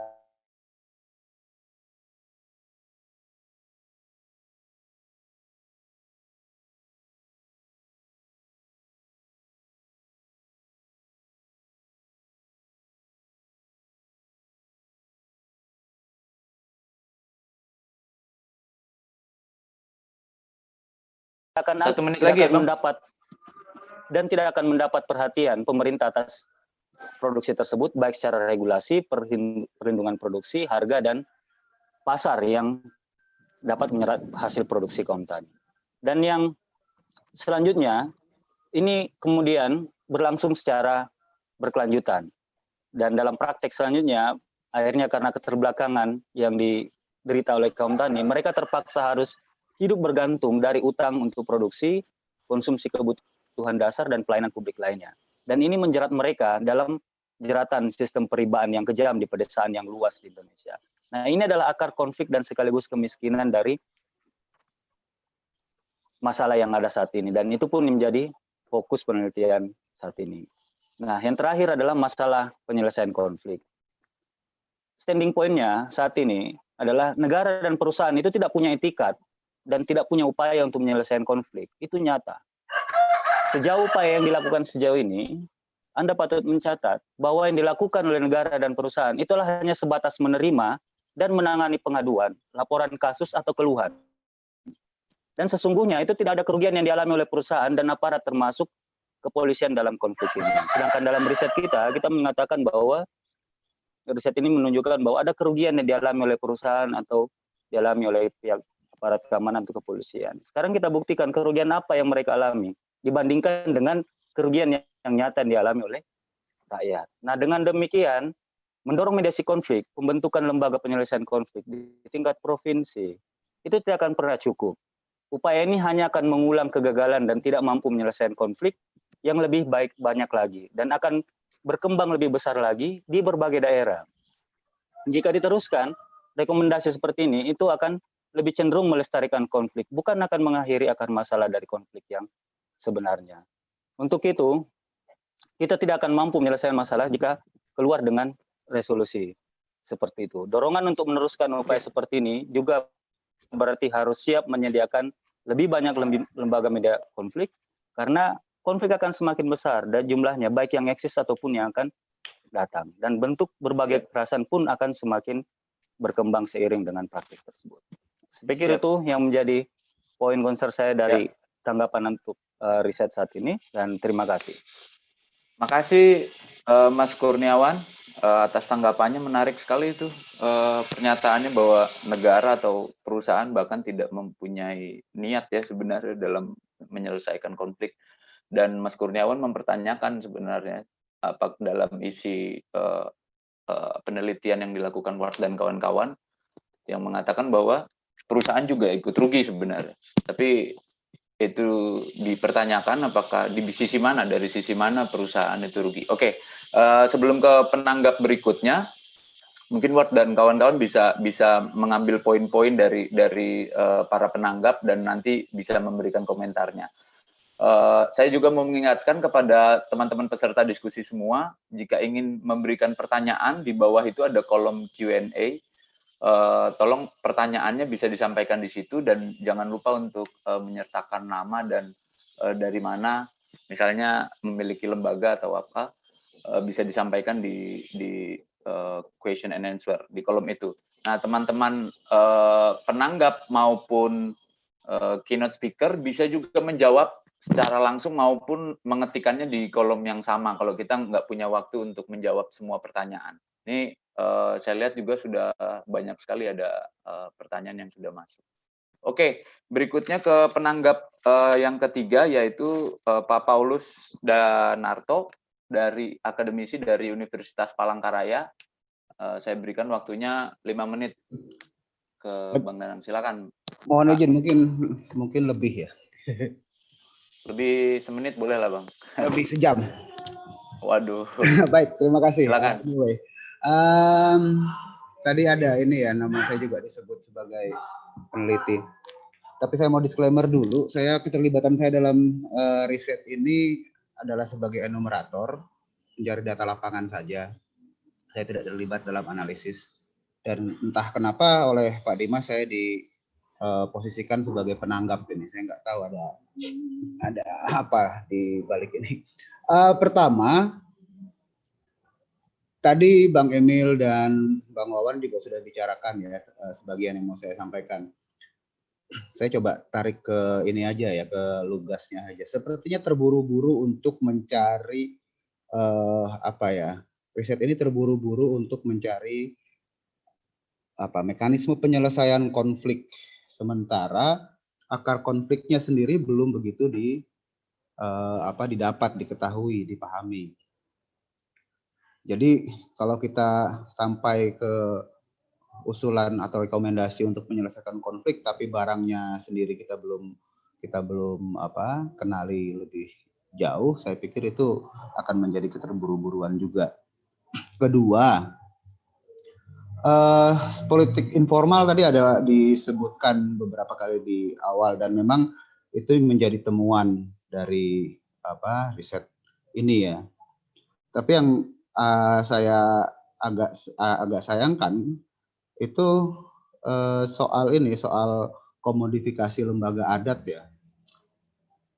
Dalam beberapa dalam banyak uh, konflik itu beberapa kali muncul narasi soal keterlibatan aktor-aktor uh, lembaga adat formal adat formal ya yang diformalisasikan oleh perda atau hukum-hukum uh, yang lain yang oleh negara beberapa adat formal yang terlibat dalam konflik, baik da, sebagai penyebab dari konflik itu sendiri maupun juga sering kali ada juga yang berpihak, apa, berpihak di masyarakat. Misalnya di beberapa kasus kalau yang umum terjadi misalnya di konflik di desa Penyang ya itu eh, adat yang masyarakat mengklaim lahan dengan menggunakan adat ritual adat ada portal segala macam. Tapi portalnya diangkat dilepas oleh lembaga adat yang resmi. Ya gitu. Ada DAD-nya dan segala macam. Sehingga ini jadi bagian nih di mana aktor-aktornya pun juga terhubung dengan perusahaan beberapa di beberapa wilayah dan juga dengan aktor negara di pemerintah baik di DPRD atau DPR DPRD eh, maupun di ini ya di apa namanya di pejabat-pejabat eksekutif, baik itu biro uh, kepala dinas ataupun bahkan bupatinya. Agak kurang apabila analisis mengenai politik informal kurang keluar di dalam uh, apa namanya riset ini karena refleksi saya dalam konflik di Kalimantan Tengah itu justru politik informal itulah yang sangat berkaitan erat dengan konflik dan saya yakin uh, Ward sendiri sudah sudah apa melakukan beberapa kali penelitian di Kalimantan Tengah sebelumnya dan sudah bisa membaca soal ini. Kalaupun kita mau masuk ke mekanisme penyelesaian uh, konflik yang bisa efektif, saya pikir ada intervensi baik secara hukum dan perundang-undangan yang bisa memisahkan politik informal ini antara aktor negara dengan aktor uh, bisnis ini bisa dipidanakan. Nah sayangnya kita tidak punya mekanisme itu. Seringkali kesepakatan-kesepakatan itu dilakukan di Singapura, lalu kemudian nanti diturunkan di apa di kabupaten masing-masing dalam bentuk SK dan segala macam atau intervensi dari pemerintah dari formal dari pemerintah secara formal mediasi lalu secara kondisi ada kesepakatan, tapi ternyata tidak efektif juga di lapangan. Agak ini juga saya agak agak keberatan juga ketika uh, apa mekanisme-mekanisme semacam ini dianggap sebagai sebuah penyelesaian karena faktanya apa yang dirasakan oleh masyarakat sebagai korban sering kali menyatakan bahwa mekanisme ini bukan bukan penyelesaian dari konflik itu. Jadi apakah kita mau melihat uh, penyelesaian konflik ini secara formal atau kita mau melihat penyelesaian konflik ini secara substansial itu yang menjadi uh, apa namanya uh, hal yang berbeda antara formal dengan substansial. Kadang-kadang secara formal selesai tapi secara substansi juga tidak. Dan sekarang situasi ini juga dipahami bahkan dirasakan oleh masyarakat yang berkonflik, maka pilihan menempuh jalur-jalur formal itu menjadi pilihan yang apa kalau uh, sering diungkapkan itu kayak ngadukan sengumang dengan bapaknya Artinya anak itu nakal kita adukan ke bapaknya, bapaknya pasti akan membela membela si anak. Nah, situasi konflik masyarakat perusahaan dan pemerintah juga seperti itu. Mengadukan perusahaan ke pemerintah itu nggak ada artinya karena si pemerintah pasti akan membela perusahaan. Ini apa baik di dalam penelitian ini ataupun di luar penelitian ini situasi itu yang terjadi. Jadi situasi politik informal itu juga sudah di ada dalam pikiran. Dan masyarakat tahu dan merasakan betul. Di kampung-kampung juga eh, aktor-aktor uh, yang berperan adalah juga pejabat-pejabat negara dan juga polisi aparat keamanan bahkan juga dalam urusan illegal logging dan segala macam terkait dengan konflik itu juga melibatkan aparat keamanan tentara atau polisi. Banyak sekali terjadi. Udah lima menit belum dok?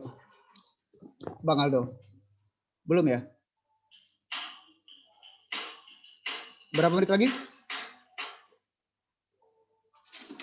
Menit lagi bang, menit. Menit lagi, oke. Okay. Menit. Ya, nah, Ah, itu itu apa masukan masukan atau tanggapan saya terkait ini awal yang bagus. Tapi soal komodifikasi adat lembaga DAD sebenarnya saya punya punya pikiran untuk menuliskan soal ini kemarin, tapi karena ya mungkin karena waktu dan memang eh, kesulitan komunikasi juga, saya juga belum apa apa belum bisa memasukkannya dalam dalam sebuah bentuk tulisan. Tapi ini menjadi salah satu kunci di mana ah, lembaga-lembaga adat resmi pun juga menjadi bagian dari uh, konflik yang terjadi. Uh, uh, saya minta waktu beberapa detik, 10 detik mungkin untuk mengheningkan cipta untuk berpulangnya Pak Gunawan Giradi sebagai salah satu orang yang menurut saya dan banyak kawan-kawan lain menjadi bagian penting dalam uh, upaya reforma agraria. Saya minta waktu 10 detik dimulai dari sekarang.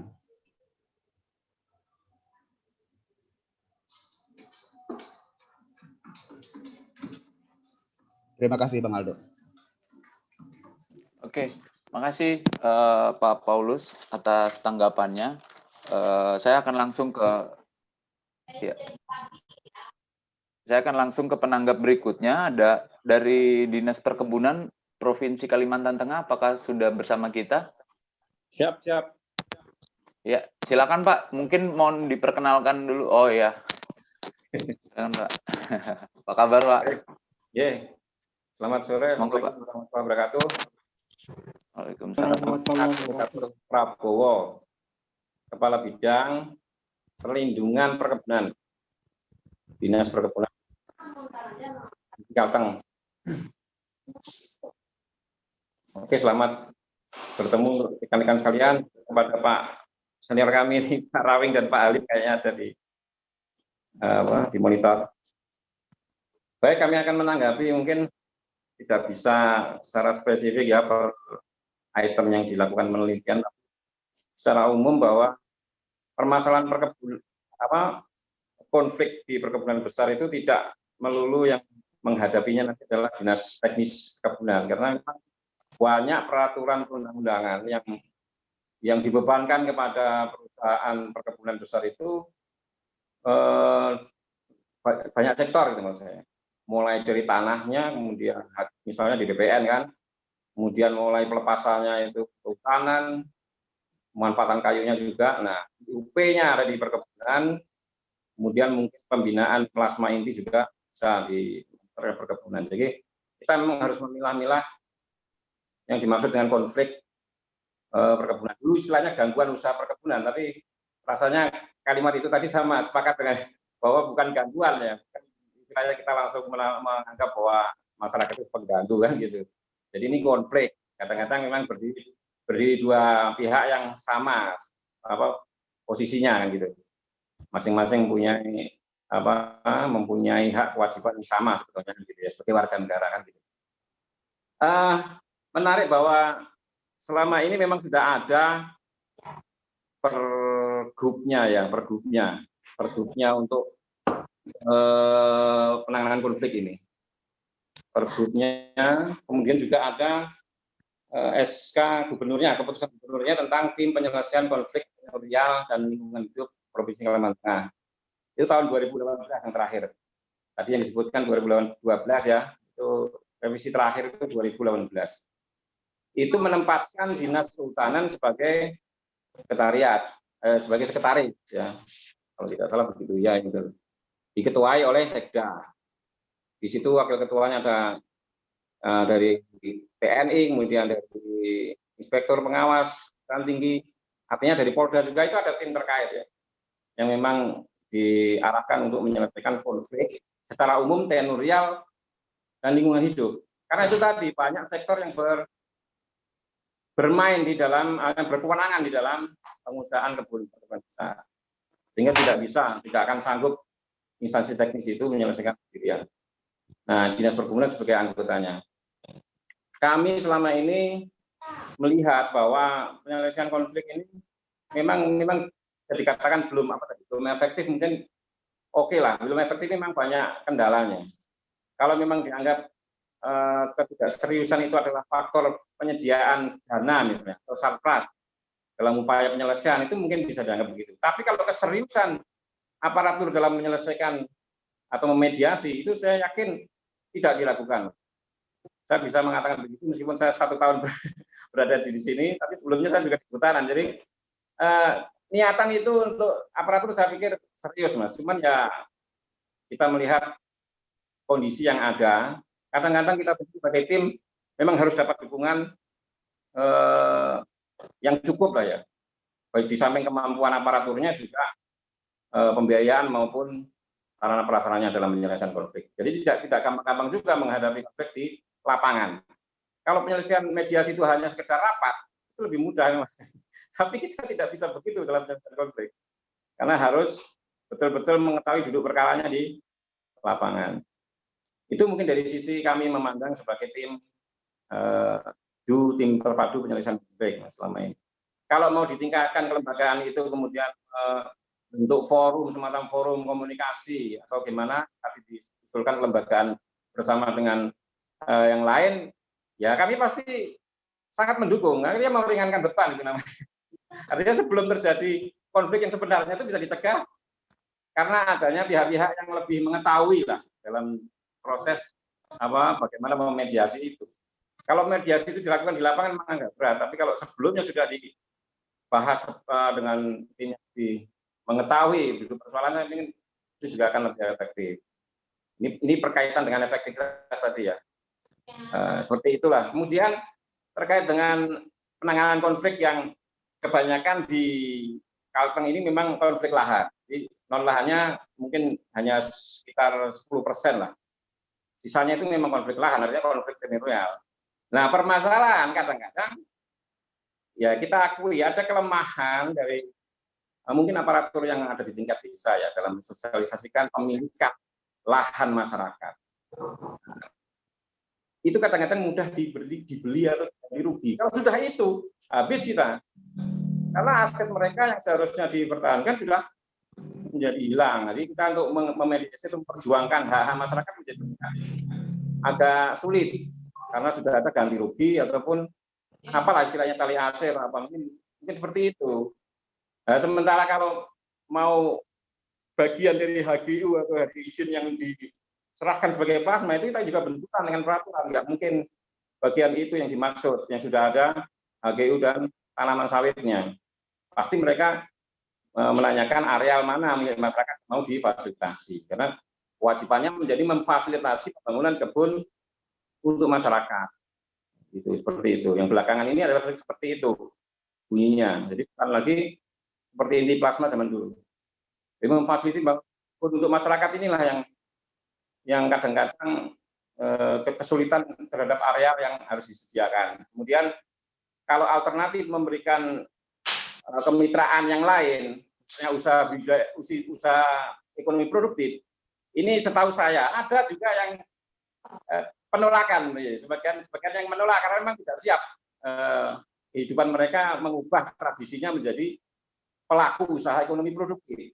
Jadi ini juga punya PR kita nih, banyak PR untuk instansi pemerintah di banyak sektor untuk meningkatkan kapasitas dan kemampuan warga desa ini.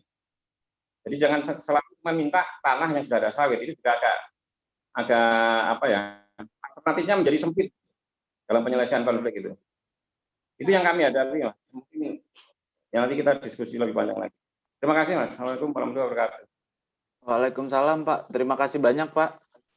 Tanggapannya menarik sekali itu, Pak. Nanti teman-teman juga bisa bertanya lebih lanjut juga kepada para penanggap, nggak hanya ke apa keynote speaker ya. Oke, uh, supaya mempersingkat waktu, langsung aja ke penanggap berikutnya dari Biro Hukum uh, Provinsi Kalimantan Tengah. Apakah Bang Rio udah bersama kita? Sebenarnya, eh, usia selamat siang dulu semua peserta. Oh ya. Sebenarnya di siang sini Bang, silakan Bang. Ada dua Biro Hukum. Jadi okay. rekan saya Pak Julfi Rahman juga dari Biro Hukum, kebetulan dia bagian uh, sengketa, bantuan hukum, bagian bantuan hukum, sub bagian uh, sengketa litigasi.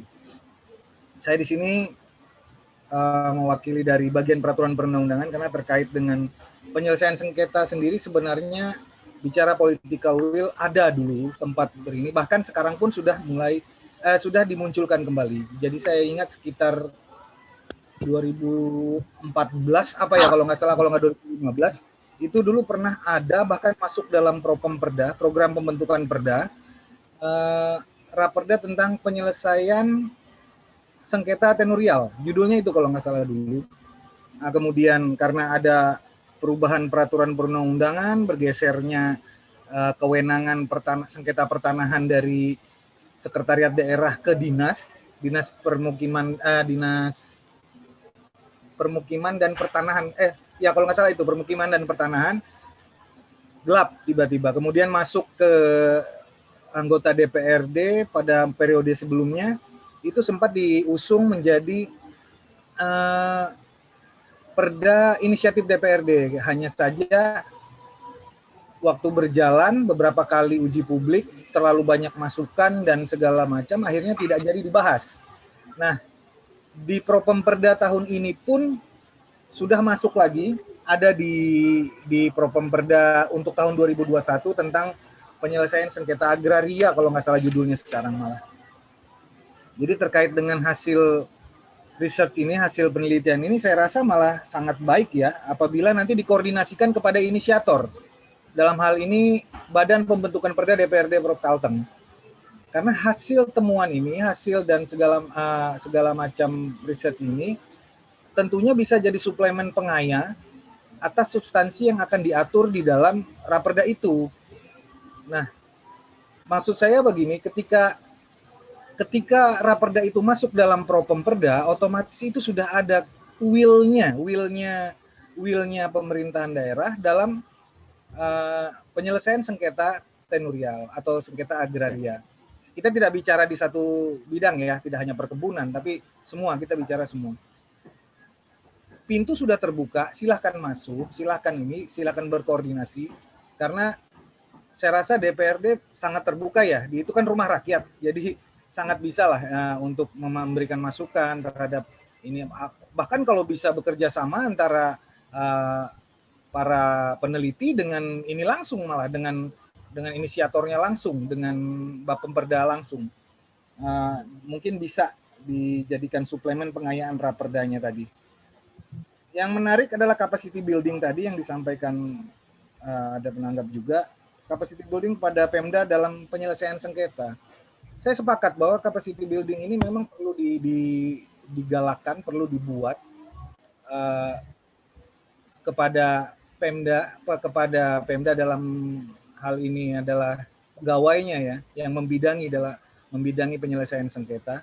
Misalnya uh, peningkatan kemampuan mediasi dan sebagainya. Karena di, di Biro Hukum sendiri sebenarnya ada subbagian khusus itu, yaitu subbagian uh, non litigasi. Jadi semua sengketa di luar pengadilan itu masuk situ.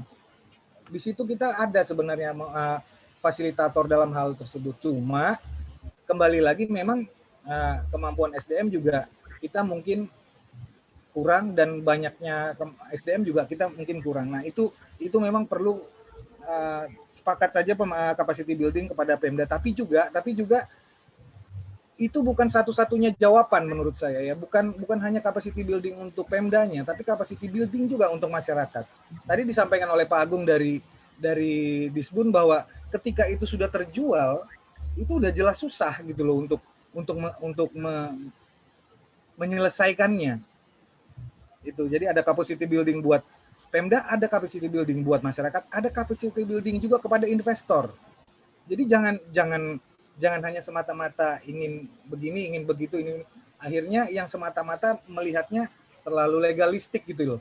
Jadi ada hal-hal yang di luar legal yang perlu diperhatikan sehingga itu dianggap bisa bisa dianggap pemicu konflik nantinya. Itu yang yang yang yang apa yang perlu diperhatikan juga yang tingkatkan juga. Bagaimana caranya itu mungkin entah PR dari Pemda atau PR kita semua mungkin ya. Kita uh, saya juga tidak mau lebih dalam ke situ. Kemudian uh, bicara penyelesaian konflik itu memang harus lintas sektor, betul. Saya sepakat betul dengan Pak Agung tadi bilang karena penyelesaian sengketa itu kan tergantung sengketanya di uh, sengketanya apa, sengketanya bagaimana, bagaimana, di mana sengketanya itu juga kan akan akan mengerucutkan siapa saja yang terlibat di situ. Nah, cuma mungkin ini sebagai ini ya sebagai sebagai masukan buat kita semua maksud saya Pemda maupun dari dari pemerhati juga. Yang perlu diatur kan yang perlu dibuat tuh justru NSPK-nya, norma standar prosedur dan kriterianya. Bagaimana melibatkan uh, pihak A, B, C, D ketika menyelesaikan sengketa jenis ini. Nah, itu yang itu yang digiring masuk ke dalam substansi raperda itu. Jadi ketika dia ketika ada uh, keinginan untuk menyelesaikan sengketa, orang atau lembaga yang diberi kewenangan itu sudah memiliki uh, sudah memiliki MSPK itu tadi. Selain prosedur, dia punya norma, dia punya kriteria orang. Nah itu yang yang kiranya nanti bisa dijadikan uh, apa? Dijadikan substansi dalam raperda atau diturunkan dalam pergub. Apakah itu berupa tim? Tadi Pak Agung tadi sudah cerita ada tim. Atau mungkin kita mungkin bisa lebih baik lagi. Tadi saya lihat ada di, di kolom chat uh, Bang Dimas menyampaikan ada ada ada draft Perda 2013 atau 2014 masalah ini. Bahkan di situ saya seingat saya itu dulu teman-teman Karsa kalau nggak salah yang yang memperkarsai, dia membuat lembaga ad hoc yang isinya terdiri dari unsur pemerintah, unsur pengusaha, ada unsur adat. Jadi sudah lebih lebih lengkap lah. Nah mungkin itu juga nantinya yang bisa di, di, dimunculkan lagi, di, dipertajam lah. Tapi pada intinya sih saya lebih lebih me, me, menyarankan kepada uh, para peneliti apa pun hasil penelitian ini ini wajib uh, untuk di, di dikonsolidasikan dengan uh, DPRD Prof Kalteng khususnya Bapemperda sebagai inisiator dalam pembuatan perda ini sehingga uh, ya kita paham lah semua orang punya keterbatasan oleh karena itu alangkah baiknya apabila hasil penelitian ini bisa menjadi suplemen pelengkap atau membantu dari dari Bapemperda sendiri dalam menyusun perda ini kereta alternatif ini. Karena toh tujuannya sama tujuannya sama menyelesaikan permasalahan uh, bagaimana penyelesaian sengketa di luar dari pengadilan. Karena kalau dari pengadilan ada quote and quote bahwa yang besar pasti menang daripada yang kecil. Mungkin itu Bang Aldo. Terima kasih Bang Aldo Ya, makasih Bang Rio. Ini uh, informa informatif juga tadi ya so soal apa uh, Raperda yang yang se sekarang sedang dibahas dan mungkin ini momennya tepat ya Bang Rio supaya uh, apa hasil-hasil penelitian ini benar-benar bisa uh, berkoordinasi. Dan kebetulan penanggap berikutnya ada dari DPRD uh, Provinsi Kalimantan Tengah. Semoga sudah bersama kita perwakilan DPRD yang mungkin bisa menjelaskan lebih banyak terkait draft uh, Raperda penyelesaian konflik tenurial atau agraria di Kalimantan Tengah. Nah, mungkin ada celah-celah yang bisa bisa dibahas bersama terkait kelembagaan maupun eh, rekomendasi-rekomendasi uh, lain dari para peneliti yang mungkin bisa masuk ke dalam uh, Raperda nanti. Apakah sudah ada penanggap dari uh, DPRD Provinsi Kalimantan Tengah di ruangan Zoom kali ini? Halo. Adanya di YouTube. Oh di YouTube ya. ada ada tanggapan nggak dari dia bang di YouTube? Uh, sampai saat ini sih tidak ada ya. Belum Cuman, ya. Oke. Okay. Uh, Oke okay. oke. Okay.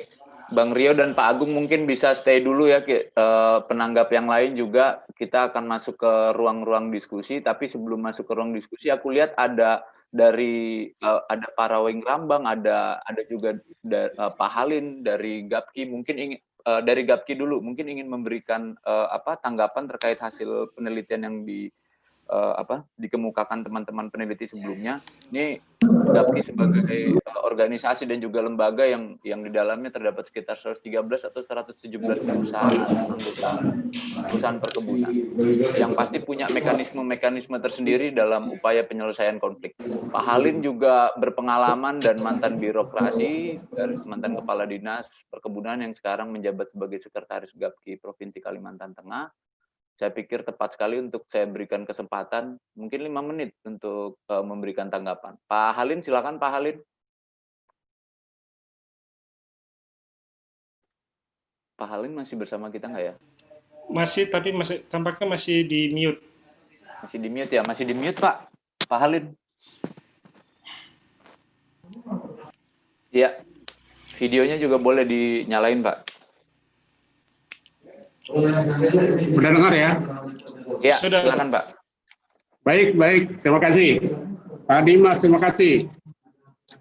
Saya sangat salut ini dengan Wahid sekarang ini. Bicaranya netral, tapi mengasihkan ya dengan data-data yang ada. Jadi pertama kami sudah membahas juga lingkungan kami tentang laporan ini. Dan betul konflik yang paling besar atau paling banyak terjadi adalah lahan dan inti plasma.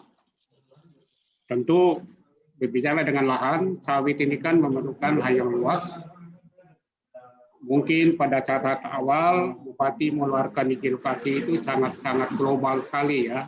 Jadi tidak tahu apa di dalam lahan itu apa yang terjadi. Nah sebenarnya maksud kita para pengusaha ini begitu berjalan ini juga harus diawasi. Jadi tahun ke tahun sampai dia membangun kebun mencapai katakan 10.000 hektar. Karena izin lokasi yang diberikan itu sebenarnya tidak mutlak juga harus bisa 10.000 hektar. Kalau memang ada masalah, nah sebelum terjadi masalah, konflik yang terjadi ya kita harus hati-hati. Oleh karena itu misalnya pencaplokan, perampasan, ganti rugi besar, itu bisa diselesaikan sebenarnya pada tahap-tahap karena setiap tahun perusahaan ini kan membuka lahan itu ya paling besar 2.000 hektar. Jadi kalau 10.000 hektar berarti 5.000 hektar. Berarti selama lima tahun itu itu harus diikuti terus.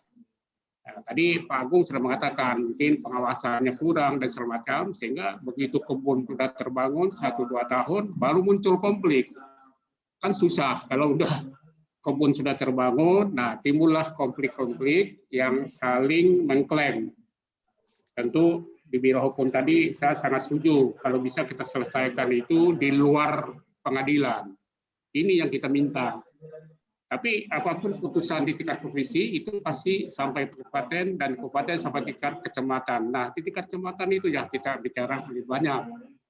Bahkan kami dulu pernah menawarkan ya tempat rapat-rapat kalau memang tidak mungkin di desa ya perusahaan tetap menyiapkan diri. Itu yang pertama. Jadi kami sangat setuju ini. Jadi keterlibatan pemerintah, keterlibatan pelaku dan keterlibatan daripada investor. Kemudian yang kedua, kedua lagi, Pak Ado. Iya Pak. Inti plasma. Jadi inti plasma ini sekarang itu menjadi masalah utama karena berhubungan dengan lahan. Nah, perlu diketahui bahwa mungkin nanti di dalam apa uh, di dalam laporan ini juga mengemukakan karena inti plasma ini ada tiga kementerian sekarang yang mengatur ini. Ada Kementerian Pertanian, ada Kementerian ATR, BPN, ada Kementerian KLHK. Jadi semua memohon 20 persen. Nah tentu bagi bagi perusahaan tidak ada masalah kalau sepanjang itu wajar. Tapi perlu diketahui bahwa khususnya calon-calon lahan petani ini juga banyak daerah-daerah yang kawasan hutan yang sangat diperlukan, artinya pelepasan dan segala macam. Kemudian yang terakhir yang perlu kami sampaikan, jadi hasil daripada laporan ini tentu bagi kami sangat sangat artinya memohon perhatian dari apa solusi-solusi yang harus kita lakukan. Jadi tidak perlu lagi itu bicara tingkat provinsi, tapi kita mari kita bicarakan pada tingkat-tingkat kecamatan. Perusahaan tidak akan anti terhadap problem-problem yang dihadapi. Tadi dikatakan apakah ini merugi perusahaan dan merugi perusahaan, ya tentu yang paling rugi adalah pemerintah daerah karena perkembangan usaha tidak berjalan dengan baik. Setelah itu saja dari GAPI, jadi terima kasih kesempatan ini sangat baik bagi kami dan kami welcome untuk Pak Halim, uh, iya Pak, terima kasih Pak. Tadi dari uh, apa eh, peneliti sempat menyampaikan bahwa per, dalam konflik itu sebenarnya perusahaan juga rugi. Perusahaan rugi nggak sih Pak kalau ada konflik di lahannya Pak? ya pasti rugi Pak, nggak bisa melakukan perluasan karena konflik. Jadi status quo jadinya kan gitu. Padahal siapa yang punya kita belum tahu. Nah mau dibawa Apakah... ke pengadilan semacam ya tidak mungkin juga. Karena pasti petani atau masyarakat juga kayaknya tidak ingin sampai ke masalah hukum. Gitu. Itu jadi kendala juga nggak sih Pak untuk perusahaan memenuhi 20% plasma Pak? Apa, apa ya, itu, uh, ya. ya itu itu jelas itu menjadi kendala Pak. Nah, kendala utama ya kita bagaimana 20 persen ini sudah selesai. Nah, padahal kalau berdasarkan ketentuan yang ada, 20 persen ini sebenarnya adalah ya kalau memang sesuai ketentuan itu kan CPTL-nya harus dari Bapak Bupati. Tapi Bapak Bupati juga sulit juga mencari lahan karena lahan yang tersedia yang namanya APL hampir tidak ada lagi. Nah, tentu ini perlu harus kita cari melalui revisi tata ruang dan semacam. Mari kita bicara bersama-sama gitu sehingga hal ini bisa okay. tercapai. Oke, terima kasih Pak Halin atas tanggapannya. Jangan ke mana-mana dulu Pak, eh, kita akan masuk ke sesi eh, tanya jawab. Mungkin akan ada pertanyaan yang Pak Halin bisa tambahkan atau berikan eh, penjelasan nanti. Oke, saya akan membacakan beberapa pertanyaan yang sudah masuk. Ini cukup membingungkan karena beberapa nama penanya ini namanya sama semua ini.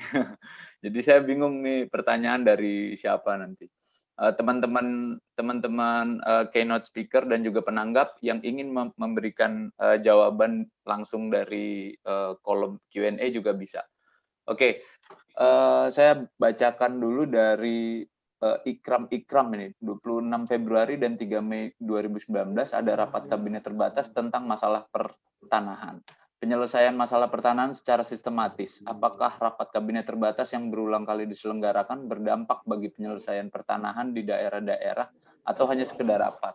Artinya apakah sudah mulai ada dampaknya ini eh, rapat-rapat terbatas yang dilakukan uh, apa sejak tahun lalu ya? Mungkin juga maksudnya Ikram adalah begitu banyaknya eh, regulasi-regulasi uh, yang juga sudah dibuat oleh pemerintah dan apakah itu efektif? Mungkin Ward ingin ingin memberikan jawabannya. Ya, terima kasih dan kalau boleh saya su juga suka merespon kepada para penganggap karena mereka Iya, silakan, silakan Word. Yang poin-poinnya Word. Oke. Okay. Mereka memang memunculkan beberapa poin yang yang menarik. Saya tidak bisa merespon untuk semua karena banyak hal yang di, dibicarakan. Saya ada tiga tiga poin aja. Uh, pertama saya mau mulai dengan poin yang di disebut oleh Pak Rio Manik dan juga oleh Pak uh, Pak uh, Dispun Provinsi Pak Agung. Pak Agung, maaf Pak Agung, um, terkait um, penting untuk mengkonsolidasikan riset ini dengan DPRD dan uh, Raperda. Um, ya saya mau sampai saya senang dengar itu karena kami sangat bersedia untuk juga kerjasama dan saya harap laporan yang kami menulis kalau sudah dicetak eh, saya harap itu akan dikirim kepada Bapak dan untuk Bapak untuk Bapak juga. Um, karena justru saya saya lihat dan saya uh, saya lihat banyak orang memang ada political will untuk menyelesaikan konflik secara lebih baik dan mas, mas, dan tapi tantangan sampai sekarang adalah tidak ada cukup data untuk memastikan strategi yang ada yang apa yang baik dan apa yang melakukan. Dan saya harap Pak Rio eh, dan Pak Agung dan dan DPRD bisa menemukan dalam laporan kami beberapa ide yang apa yang memang bisa melakukan untuk menyelesaikan uh, konflik dan itu juga terkait poin-poin yang di, um, di menyebut oleh Pak Emil Kleiden dan untuk uh, Mas Wawan dan uh, Pak Mas Paulus juga terkait ya maksudnya political economy yang ada sekarang. Mereka bertiga juga menyebut mungkin hambatan yang paling besar itu adalah kadang-kadang ada hubungan informal di antara para pihak bisnis uh, uh, perusahaan sawit dan beberapa orang dalam pemerintah. Akibatnya seperti Pak Paulus bilang, ada persepsi pemerintah pasti akan membela perusahaan. Um, itu menurut itu paradoks yang ada dalam situasi sekarang. Walaupun masyarakat sangat tergantung pemerintah untuk menyelesaikan konflik, seperti kami lihat sebagian besar mereka menggunakan inform, uh, mekanisme informal, mediasi melalui uh, pemerintah daerah. Jadi dari sisi itu, dari satu sisi ada itu, tapi dari sisi lain um, masyarakat juga merasa pemerintah ada cenderung uh, berpihak kepada perusahaan. Saya kira sekarang dengan kalau itu alasan penting untuk membentukkan sebuah lembaga mediasa atau lembaga uh, penyelesaian konflik dengan uh, orang multi pihak tidak hanya orang eh, pemerintah tapi juga orang industri kelapa sawit, orang NGO, mungkin wartawan supaya itu bisa memang menjadi sebuah lembaga independen dan objektif. Dan di Kalteng sudah ada um, sudah ada perda yang memang sudah mau uh, membentukkan lembaga ini. Hanya perlu seperti Pak Rio Manik bilang perlu masukin idenya di Raperda untuk membentukannya.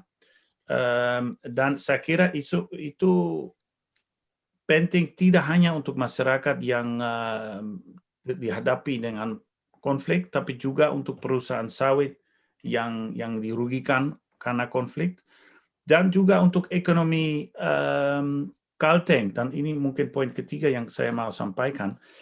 Akibat konflik akibat tidak karena tidak ada solusi untuk konflik yang sekarang banyak manfaat dari industri sawit sedang keluar dari Kalimantan Tengah.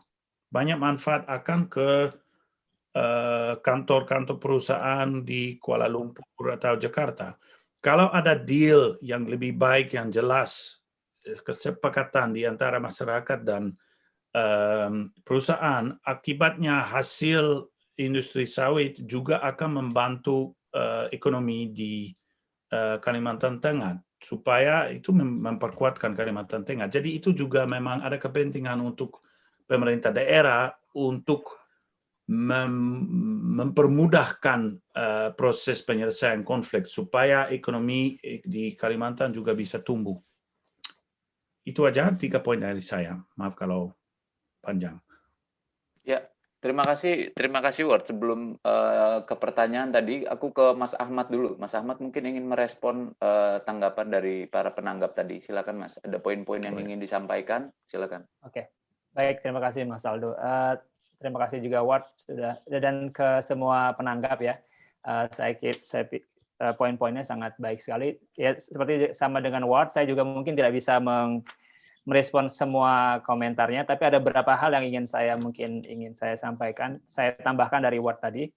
Pertama adalah tentang peran tim terpadu. Uh, tadi uh, dari Pak uh, dari perwakilan dari pemerintah ya Pak Rio, Pak Agung menyampaikan bahwa pemerintah sudah punya political will uh, membentuk lembaga uh, tim terpadu ter terkait dengan penyelesaian konflik ini. Cuma ada beberapa hal saja memang yang perlu kami sampaikan mungkin dari implementasinya itu mungkin ya yang perlu kita evaluasi kembali karena eh, dari sekian konflik yang kami teliti uh, sejauh ini dari 45 konflik konflik yang di Kalimantan Tengah ini kami belum banyak mendengar dari proses-proses penyelesaian ini keterlibatan dari tim-tim yang pernah dibentuk tersebut. Jadi mungkin uh, perlu dievaluasi lagi kenapa uh, keterlibatan dari tim-tim terpadu penyelesaian konflik ini belum di lapangan belum terasa betul uh, di khususnya di kasus-kasus konflik kelapa sawit yang kita teliti.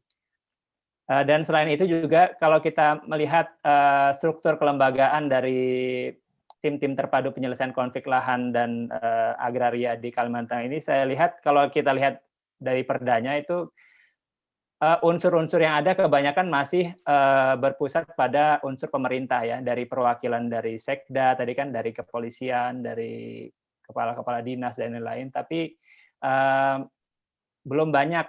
Karena idealnya adalah kami melihat bahwa sebuah kelembagaan untuk bisa mendapatkan trust kepercayaan dari berbagai pihak itu harus juga itu sangat penting sekali melibatkan unsur-unsur di luar pemerintah juga, khususnya dari unsur masyarakat, uh, un, ya uh, unsur-unsur yang independen ya. Uh, jadi menurut saya yang perlu ditingkatkan, yang diperhatikan juga dari kelembagaan penyelesaian konflik ini adalah sejauh mana uh, netralitas atau independensi dari lembaga ini. Kalau tidak kalau tidak ada persepsi atau kepercayaan, uh, ada persepsi bahwa ini tidak independen, tentu saja sulit untuk bisa efektif untuk apalagi ya kalau mengharapkan masyarakat mau melaporkan eh, kasus-kasus mereka ke lembaga ini kalau tidak ada uh, citra independensi tadi. Uh, menurut saya itu. Jadi uh, yang kedua juga masalah aksesibilitas. Jauh mana sih tingkat kemudahan masyarakat mengakses lembaga-lembaga tersebut. Jadi itu inde, legitimasi, independensi dan juga uh, aksesibilitas dari lembaga tersebut menurut saya itu yang perlu di kalau memang akan ditingkatkan lagi itu menurut saya itu hal-hal yang perlu ditingkatkan. Ya, oke. Ya, terima kasih. Makasih Mas Ahmad. Uh, memang kayaknya memang mem, apa pembahasan tentang kelembagaan ini jadi jadi salah satu entry point diskusi kita ya karena banyak sekali juga masyarakat yang nggak nggak tahu bahkan ada lembaga-lembaga seperti ini gitu atau ada upaya atau mekanisme penyelesaian konflik yang yang ada di di pemerintah sendiri atau bahkan perusahaan yang diwakili oleh Gapki. Oke, Mbak uh, Yuliana, apakah ada tanggapan, ada respon dari dari uh, para penanggap, Mbak Yuliana? Oke. Halo. Ya. Oke oke, aku aku aku langsung ke pertanyaan aja ya. Ini ada ada salah satu uh, apa satu pertanyaan menarik dari uh, Dita Dita WE, mekanisme resolusi konflik yang efektif apa yang dapat memberi efek jerah kepada perusahaan dan negara yang kerap kali sebagai pelaku konflik dan terkesan sangat dilindungi oleh negara, apalagi melalui sejumlah regulasi dan kebijakan saat ini. Uh, saya kasih kesempatan ke Mas Ahmad atau atau Ward ingin memberikan jawabannya? Tadi Mas Ahmad menjelaskan tentang resolusi konflik ya, mungkin Mas, Mas Ahmad yang bisa menjelaskan, menjawab pertanyaannya, Mbak Dita. Silakan ya. Mas. Iya, terima kasih. Uh, mungkin nanti Ward bisa menambahkan juga. Ya, ya lagi-lagi uh, kita uh, tidak bisa uh, mengatakan bahwa mengandalkan pada satu mekanisme saja ya. Menurut saya uh, karena setiap konflik punya karakteristik tersendiri dan tentu saja mekanismenya baik itu maksudnya mekanisme formal pengadilan litigasi dan non litigasi tadi uh, tentu saja itu akan itu ya apa namanya tergantung dari jenis konfliknya juga. Jadi kalau bicara tentang tadi uh, tentang mekanisme yang bisa membuat efek jerah dan lain-lain tentu saja tidak bisa hanya mengandalkan satu mekanisme saja misalnya mediasi saja. Tapi harus juga ada mekanisme-mekanisme lain yang uh, bisa melengkapi itu. Termasuk pada mekanisme penegakan hukum dan uh, juga dari otoritas yang ada di Kalimantan Tengah. Jadi menurut saya uh, ya uh, kontribusi dari berbagai mekanisme itu harus bisa bekerja sama untuk bisa uh, selain menyelesaikan konfliknya juga juga uh, termasuk penegakan hukumnya juga. Jadi menurut saya seperti itu. Mungkin Ward ingin menambahkan juga. Ya, tapi ya. poin ber, berbeda itu terkait political will yang sudah di, disebut. Um, dalam proses penelitian ini, kami juga sering lihat kasus di mana ada pemerintah daerah yang memang, memang mau mendorong proses penyelesaian konflik, yang kirim banyak surat-surat kepada perusahaan untuk hadir di sebuah hearing atau sebuah meeting uh, mediasi. Um, contohnya saya pernah wawancara dengan Pak Wardian di Sembulu, dia punya seperti 10 surat yang dikirim oleh pemerintah daerah kepada perusahaan untuk hadir untuk mengundang perusahaan hadir di sebuah meeting mediasi. Tapi perusahaan tidak pernah hadir dan bukti-bukti yang diminta oleh pemerintah daerah, bukti maksudnya bukti yang membuktikan perusahaan sudah memberi uang ganti rugi ke kepada masyarakat, tidak pernah diberi walaupun eh, pemerintah sering uh, minta. Jadi itu untuk situasi ini kami juga ada rekomendasi kebijakan supaya itu penting kalau dalam situasi di mana perusahaan tidak mau uh, ikut proses penyelesaian konflik harus ada sanksi. Itu tidak sekarang hanya ada sanksi seperti tidak ada sanksi atau sanksi terlalu uh, para uh, maksudnya uh, cabut izin. Harus juga ada sanksi di antaranya seperti hukuman administratif aja supaya memang bisa ada tekanan sedikit untuk perusahaan untuk juga ikut proses penyelesaian konflik. Karena, kita harus mengakui uh, situasi status quo sudah bagus untuk perusahaan. Mereka sudah menguasai lahan, mereka juga bisa produksi. Jadi kalau tidak ada kesepakatan, tidak kalau tidak ada penyelesaian konflik, tidak ada masalah untuk mereka. Itu hanya merugi operasi sedikit, tapi tidak terlalu uh, uh, tidak seperti masyarakat yang memang menggantu uh, uh, sumber kehidupan mereka menggantu uh, uh, uh, uh, kalau ada solusi atau tidak. Jadi untuk harus saya kira penting kalau ada hukuman administratif yang bisa juga mengkasih insentif untuk perusahaan untuk ikut proses penyelesaian konflik. Itu poin aja. Ya, terima kasih Mas Ahmad uh, dan Ward. Ini mungkin salah satu yang yang tadi dikatakan dalam dalam penelitian bahwa uh, nyaris tidak selesai ya. Jadi jadi ada upaya sebenarnya tetapi hanya sebatas seremonial atau rapat-rapat biasa. Ini ini kayaknya harus saya lempar ke ke uh, Bang Rio dari dari uh, Biro Hukum atau Pak Agung dari Disbun. Sebenarnya gimana sih Pak mekanisme Pak Agung dulu deh, mekanisme dalam penyelesaian konflik di Dinas Perkebunan gitu Pak. Ketika uh, uh, pihak perusahaan misalnya nggak datang, lalu apakah ada sanksi-sanksi yang yang yang bisa diberikan pemerintah? Karena ya itu contohnya uh, uh, di Sembulu itu 10 surat untuk mediasi yang yang hasilnya ya paling hanya masyarakat dan pemerintah saja yang datang atau perusahaannya datang, pemerintahnya tidak datang atau masyarakat yang ada. Ini ini seperti apa itu Pak Pak Agung?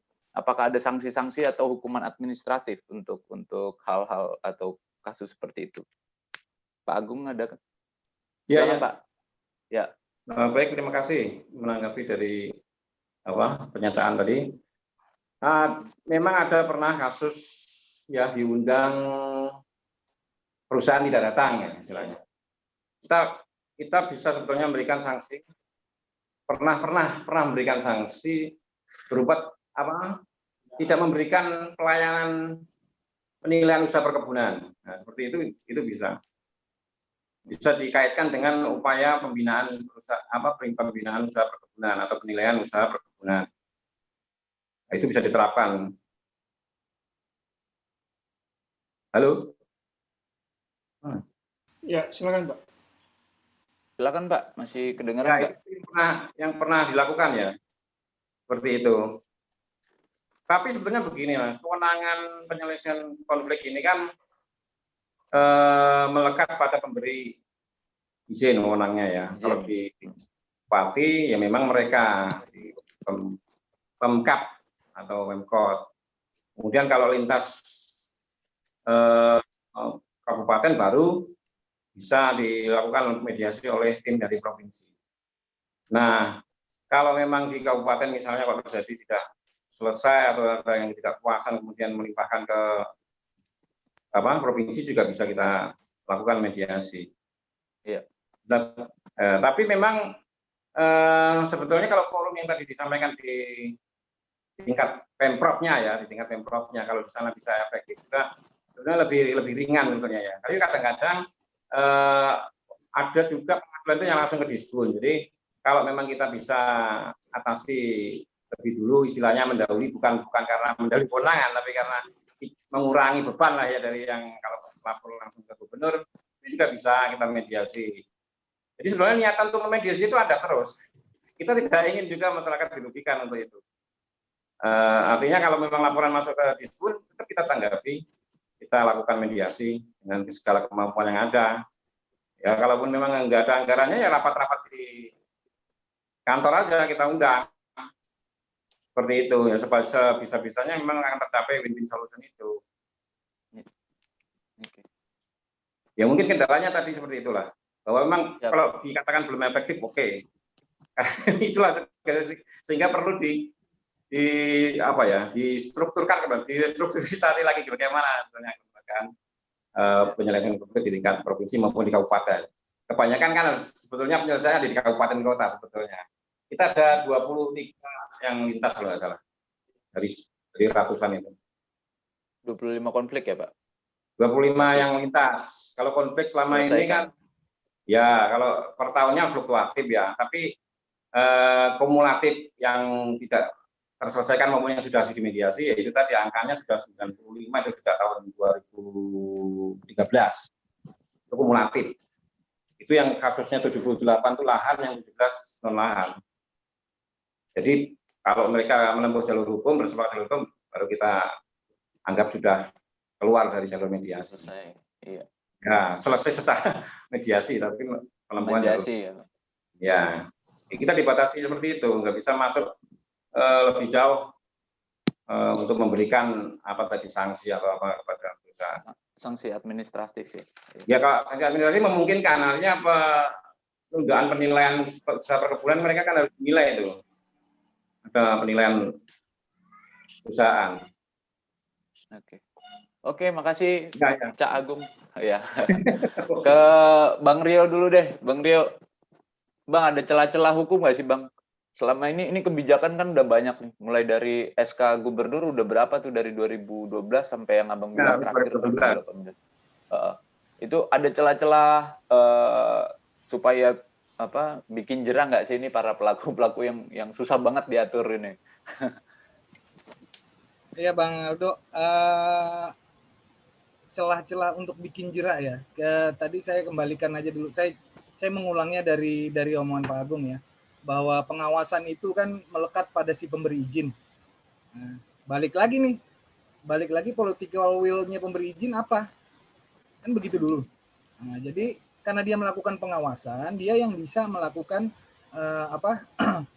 dalam arti membuat jerak ketika si pemohon izin melakukan hal-hal yang tidak sesuai dengan quote unquote kesepakatan dalam perizinan itu dulu. Nah, tapi balik lagi ya kita kalau melihat melihat dari saya mencoba ke ke hulunya lagi bicara mediasi berarti kan kesepakatan dulu dari dua belah pihak ya. Yang bersengketa. Nah kalau satunya nggak sepakat ya nggak ada gunanya juga mediator ini gitu Itu agak susahnya di situ memang harus sepakat dulu dua dua dua belah pihak bahwa oke okay, Pemda yang memediasi.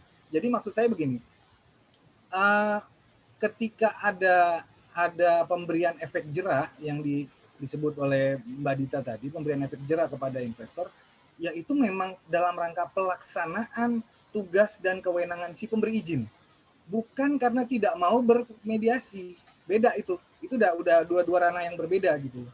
Ketika dia melanggar, maka dia diberi sanksi karena prinsip hukum kita kan seperti itu.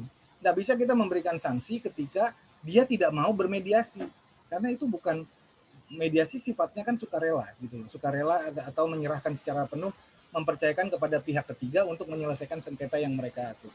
Kemudian eh, ketika ketika sepakat pun bagaimana mengatur proses-proses tahapan-tahapan ini tadi itu yang tadi saya maksudkan adanya NSPK bagaimana dari awal kedua tahapan pengaduan bagaimana merespon bagaimana nah NSPK ini yang yang yang perlu dibuat yang perlu ada uh, apa yang perlu ada menjadi sebuah payung hukum bagi pemerintah daerah. Menurut saya sih seperti itu. Jadi ketika itu sebelum ada, sebelumnya belum ada ya, Bang. NSPK itu sebelum di dalam aturan-aturan sebelumnya belum ada nota uh, prosedural dan kesepakatan seperti itu. Saya rasa pasti ada, cuman pertanyaan saya yang lintas sektor ada nggak? Gitu. Hmm. Jadi satu okay. wadah. Selama ini kan uh, sektoral, jadi BPN punya ada NSPK masing-masing ya. Ada, iya betul. Nah, jadi ketika saya percaya yakin kalau misalnya ada sengket, ada konflik di di perkebunan itu ada konflik lah antara masyarakat dengan dengan investor. Saya yakin kalau kita kita runut, kita telah itu tidak mungkin sebabnya cuma satu itu tidak mungkin. Pasti, pasti itu ada ke sana kemarinya.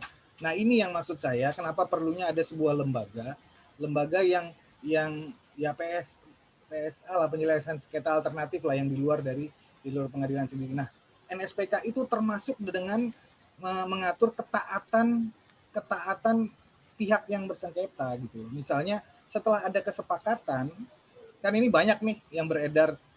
Mudah-mudahan itu hanya angin apa kabar burung dan kabar angin. Uh, bahwa kadang ada sudah sepakat pun tapi tidak ada uh, ke, ke apa istilahnya konsistensi untuk melaksanakan kesepakatan itu. Itu jadi tidak tidak ada juga yang seperti itu kasusnya katanya. Ya karena apa? Ya karena tidak mengikat. Hanya hanya hanya sebatas selesai di rapat gitu loh Nah ini yang perlu kita buat apa apa sih yang bisa ketika sepakat kita tanda tangan misalnya itu diadaptarkan di pengadilan negeri misalnya. Nah itu kan salah satu bentuk bahwa kesepakatan ini merupakan undang-undang bagi para pihak sehingga suatu saat ketika ada uh, pelanggaran terhadap kesepakatan maka hukum di depan gitu. Ya. Itu Bang Aldo. Siap siap. Makasih Bang Rio. Uh, menarik sekali penjelasannya. Oke, kita ke pertanyaan selanjutnya nih ya di kolom question and answer. Uh, sudah ada dari Muhammad Saleh. Bagaimana teman-teman melihat akar masalah dalam konflik yang terjadi ini juga sempat dikemukakan oleh uh, Pak Paulus ya tadi dalam dalam tanggapannya. Terlihat dalam data-data yang ditampilkan bahwa insiden kekerasan sangat terlihat membuat rakyat lebih banyak dirugikan. Nah, jadi sebenarnya akar masalah dari konflik-konflik yang terjadi di perkebunan kelapa sawit itu apa? Silakan uh, Ward ingin mungkin ingin ingin menjawab da, da, kalau dari basis penelitian itu apa saja sih akar-akar masalah ke, uh, konflik itu bermula gitu. Ward. Nanti bisa ditambahkan sama Pak Paulus ya. Mm -hmm. Ya, ya saya dulu. Saya, saya kira ada beberapa akar dan saya tertarik untuk dengar dari Pak Paulus juga apa yang menurut dia uh, akarnya. Saya, tapi saya menyebut satu akar yang mungkin pas untuk menyebut oleh saya karena itu akar kolonial. Uh, justru uh, peraturan kolonial yang dilaksanakan 150 tahun yang lalu namanya deklarasi domain atau domain verklaring yang Eh, saat itu pemerintah kolonial memerintah bahwa semua lahan uh, di wilayah hutan dikuasai oleh negara, di, di, di, dimiliki oleh negara. Dan putusan ini masih punya dampak sampai sekarang. Karena sampai sekarang masih uh, um, um, kemungkinan untuk masyarakat untuk memiliki lahan sendiri sangat terbatas di Indonesia.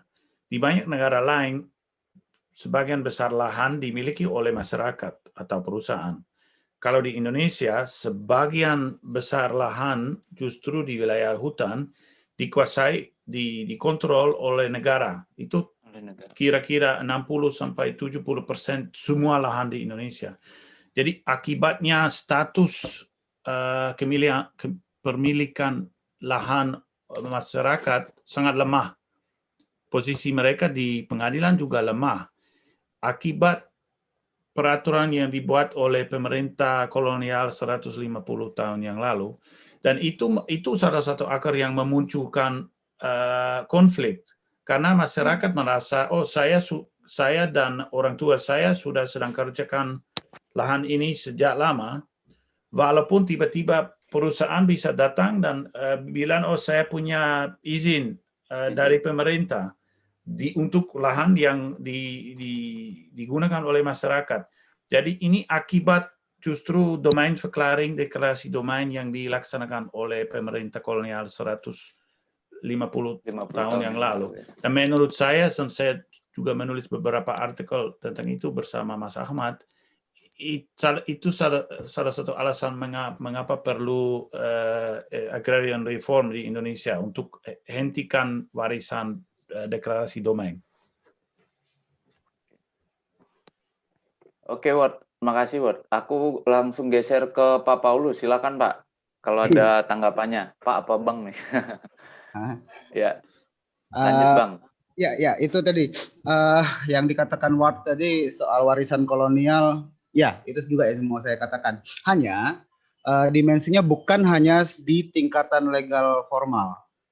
Uh, artinya warisan kolonial ini dalam bentuk implementasi peraturan perundang-undangan pada zaman kolonial dulu itu juga merubah secara psikologi bagi eh, aparat-aparat uh, negaranya, bestur-besturnya ini dan juga masyarakat kalau mau dikaji lebih dalam lagi bagaimana masyarakat melihat hukum, itu uh, ada perbedaan dengan bagaimana masyarakat misalnya di Belanda, masyarakat kolonial apa yang dulu uh, menjadi penjajah bagi Indonesia atau negara-negara baru merdeka, itu ada perbedaan antara masyarakat melihat hukum.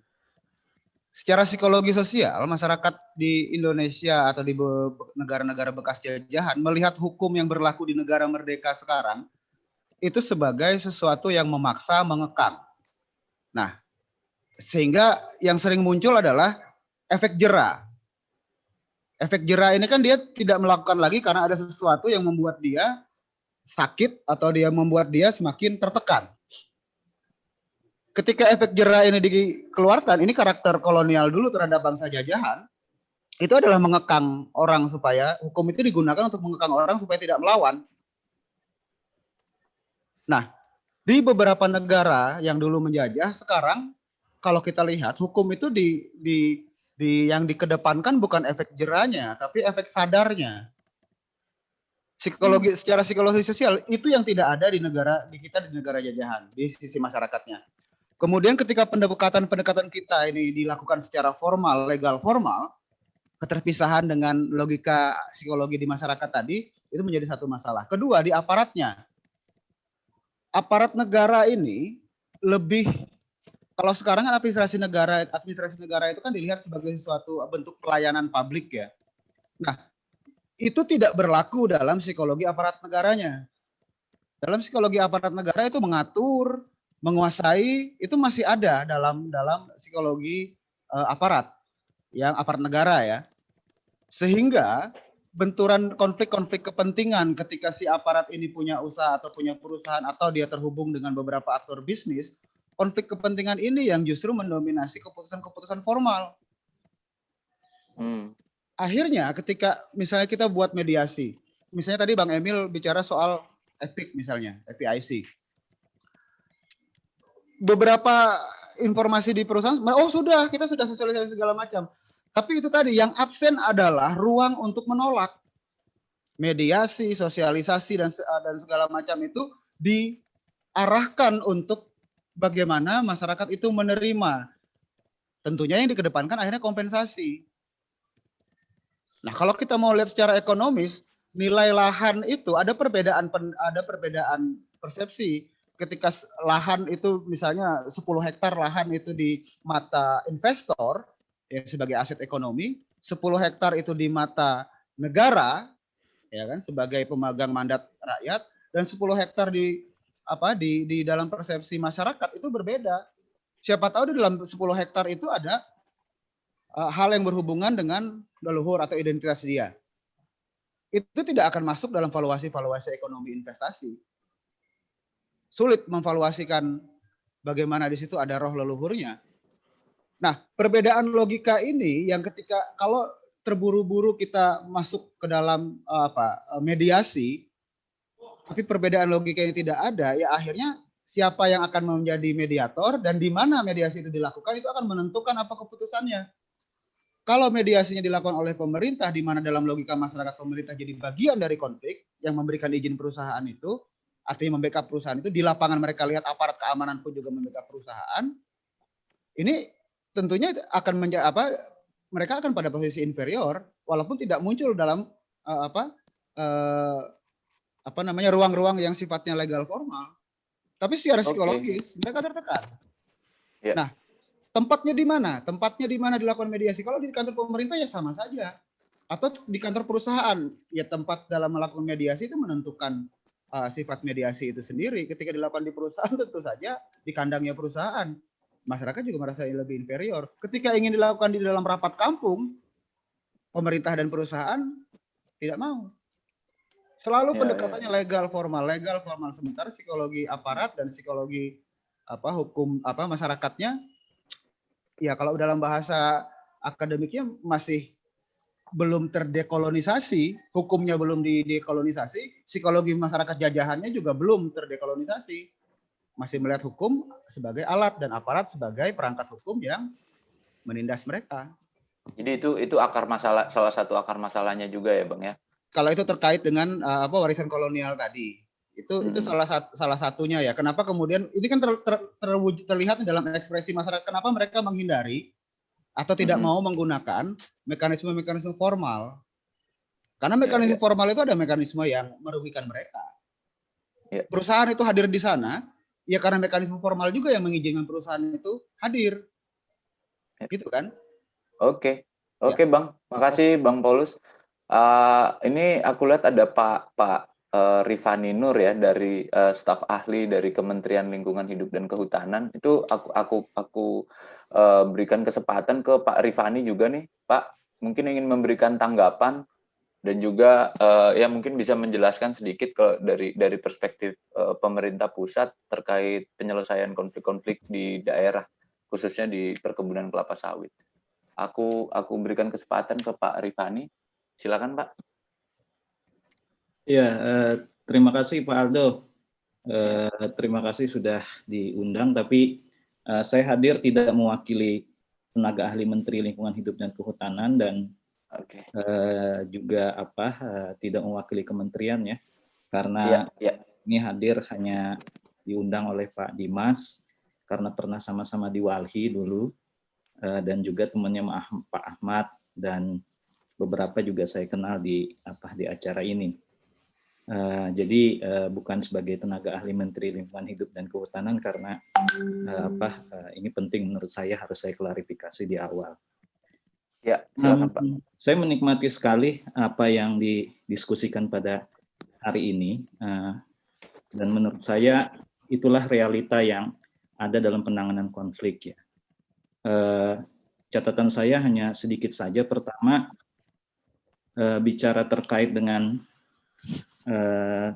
apa konflik tenurial, baik itu di dalam atau di kawasan hutan, tentu kalau bicara soal hukum saja itu tidak hanya sekedar bicara satu e, bidang hukum.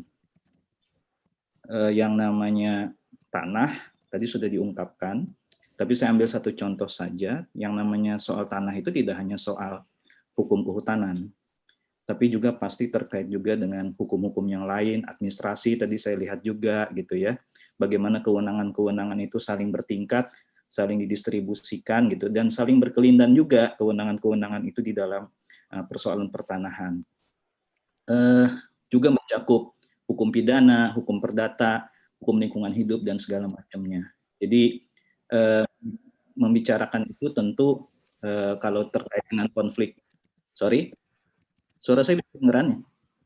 Kedengeran Pak. Oh ya. Uh, ya berbicara terkait dengan persoalan konflik tenurial tentu kalau dalam satu sisi saja misalnya dari bidang hukum tentu harus melihat dari berbagai macam bidang hukum.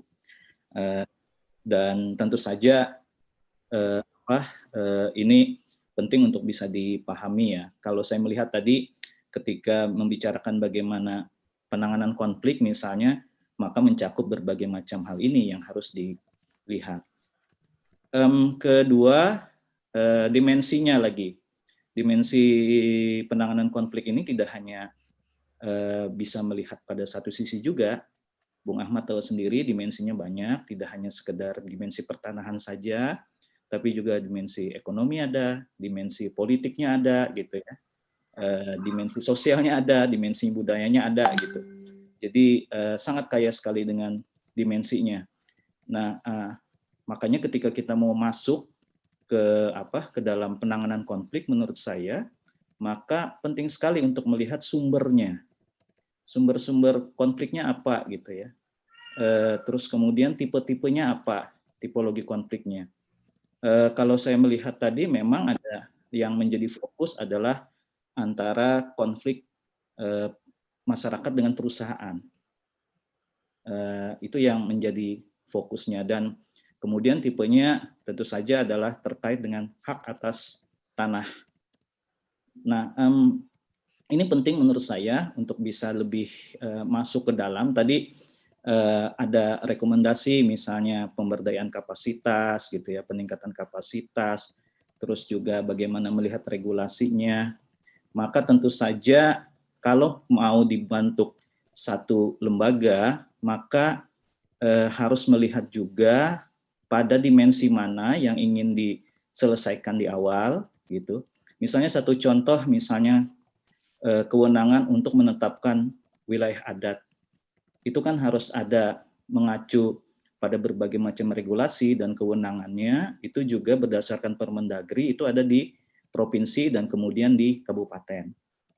Nah, ini tidak bisa kalau dalam konteks teknokrasi atau birokrasi itu tidak bisa langsung melompat begitu saja kecuali ada bahkan keputusan politik pun kita harus jaga tidak bisa melompat misalnya eh, harus begitu saja dilakukan oleh eh, pemerintah pusat misalnya atau dalam hal ini satu kementerian.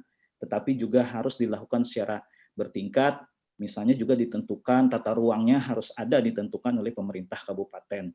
Dari jadi dari konteks penanganan konflik eh, perspektif bernegara ini menjadi penting untuk bisa di, dilihat bagaimana kemudian pembagian kewenangan-kewenangan ini menjadi satu tantangan juga di dalam penanganan uh, konflik. Yang terakhir menurut saya karena uh, sekali lagi bahwa yang namanya konflik ini sangat kaya sekali bidang akademisnya, bidang apa uh, apa keilmuannya di dalam melihatnya dan juga dimensinya juga cukup kaya, uh, maka uh, menurut saya jika berbicara terkait dengan bagaimana masyarakat itu memperjuangkan hak-haknya, maka eh, salah satu kekuatan yang saya tahu dulu saya diajarkan benar di Walhi adalah bagaimana masyarakat bisa mengorganisir diri. Jadi tadi dikatakan saya eh, menggarisbawahi kalau tidak salah Pak Rio tadi eh, yang menggarisbawahi bahwa yang namanya kalau mau penanganan konflik ya masing-masing pihak harus mau dulu gitu ini yang mungkin yang dimaksud oleh uh, Pak Ahmad tadi uh, bahwa bagaimana kemudian sebuah penanganan konflik itu melewati mekanisme. Ada mekanisme-mekanisme atau standar yang harus diatur. Dan kita tahu standar yang harus diatur itu adalah kesepahaman dan kesepakatan kedua belah pihak. Kalau perusahaannya nggak mau, ya nggak bisa juga. Barangkali begitu ya. Kalau masyarakatnya tidak mau, ya nggak bisa juga gitu. Artinya ketika bersepakat, maka masing-masing pihak itu harus bisa membangun kesepahaman-kesepahaman terhadap prosedur-prosedur penanganan konflik tersebut. Nah, pada konteks inilah ketika mau masuk ke dalam mekanisme penanganan konflik, mau masuk kepada mekanisme resolusi konflik, menurut saya kelembagaan masyarakat ketika dia harus berunding bernegosiasi dengan pihak perusahaan yang dikatakan tadi sudah punya segala-galanya, gitu ya, tadi juga dikatakan oleh pembicara narasumber sebelum saya adalah pen, uh, apa uh, bagi perusahaan mau selesai apa enggak apalagi mereka sudah menguasai aset ya tidak ada masalah maka kelembagaan masyarakat itu menjadi penting untuk diperkuat. Tugas siapa? Pertanyaannya kan begitu. Apakah tadi di, di seperti yang dinyatakan oleh Pak Ahmad tadi tugas ketika menangani konflik itu tugas mediator tugas fasilitator gitu. Tugas siapa untuk memperkuat kelembagaan masyarakat ini? Itu yang menjadi pertanyaan gitu. Eh, karena ketika kelembagaan masyarakat, kelembagaan yang saya maksud adalah bukan sebuah kelembagaan yang tiba-tiba muncul ketika ingin menangani konflik, tapi kelembagaan yang memang punya akar yang kuat, punya tradisi berorganisasi yang baik, sehingga ketika dia masuk ke arena resolusi konflik, itu membawa tuntutan-tuntutan yang bisa diimplementasikan ke depan gitu. Akan salah juga ketika bicara penanganan konflik uh, itu tiba-tiba ada muncul begitu saja lembaganya begitu. Itu yang menurut saya juga juga penting untuk kemudian di lebih didalami di dalam di dalam studi ini siapa yang punya tanggung jawab ketika dalam penanganan konflik gitu ya dan bagaimana bentuk kelembagaan masyarakat yang dimaksud ketika kita masuk atau membawa masyarakat ke dalam arena negosiasi atau arena resolusi konflik berdasarkan mekanisme yang disepakati di dalam uh, penanganan konflik. Begitu saja, Mas Aldo. Terima kasih ya. berkaitan saya. Anggap saja ini adalah hanya sebagai sebuah catatan kaki saja. Terima kasih. Assalamualaikum warahmatullahi wabarakatuh. Mohon maaf jika ada yang salah. Waalaikumsalam. Waalaikumsalam. Terima kasih Pak Rifani. Saya, saya pikir itu salah satu poin penting juga dalam diskusi uh, sore hari ini soal kelembagaan masyarakat. Ya itu juga tidak hanya uh, dalam kaitannya penanganan konflik, tapi juga pencegahan. Jadi kalau masyarakatnya memang sudah kuat, uh, pasti uh, apa konflik juga bisa dicegah kelembagaan yang dimaksud bukan hanya kelembagaan yang yang yang yang dibuat hanya pada saat ada konflik ya Pak ya, tapi uh, dalam jangka waktu yang lebih panjang dan dalam berbagai macam konteks. Oke. Uh, kita masih punya waktu sekitar 15 menit lagi. Ada uh, aku kasih kesempatan uh, sa salah satu uh, apa satu pertanyaan lagi. Tadi ada dari salah satu peserta yang raise hand mungkin ingin ingin memberikan pertanyaan dari uh, Bu Yohana Tiko ya. Iya. Iya, silakan. Tiko. Tiko. Mbak Tiko ya. Mungkin videonya bisa diaktifin. Ini kalau ya. Iya, silakan Mbak. Uh, selamat sore, uh, narasumber dan penanggap sekalian.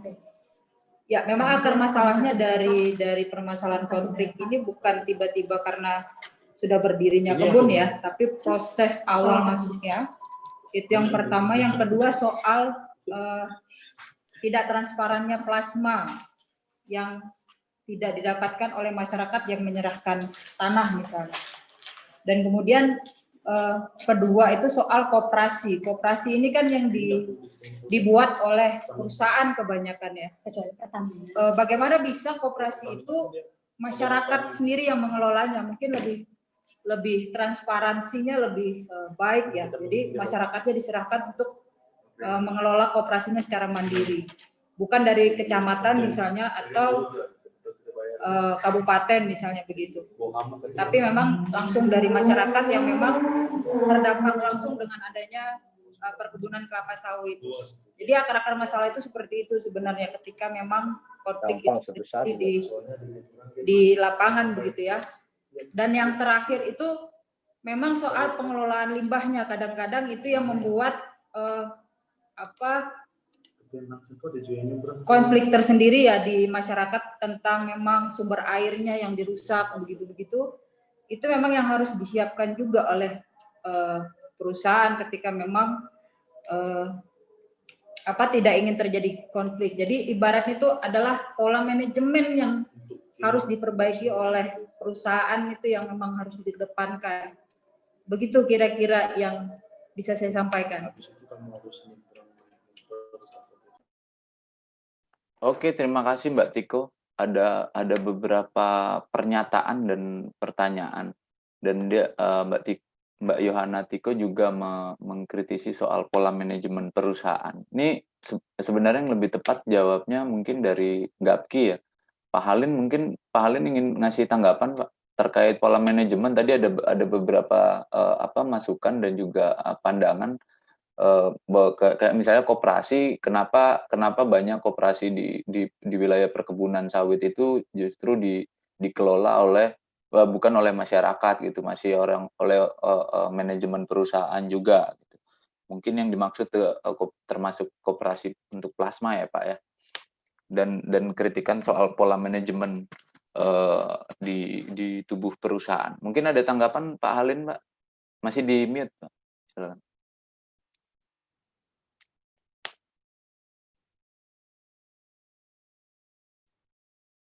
Masih masih mute pak. Mungkin host bisa bisa unmute pak Halinardi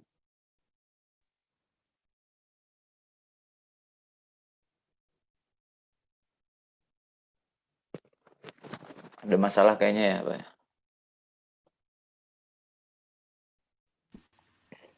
Sudah.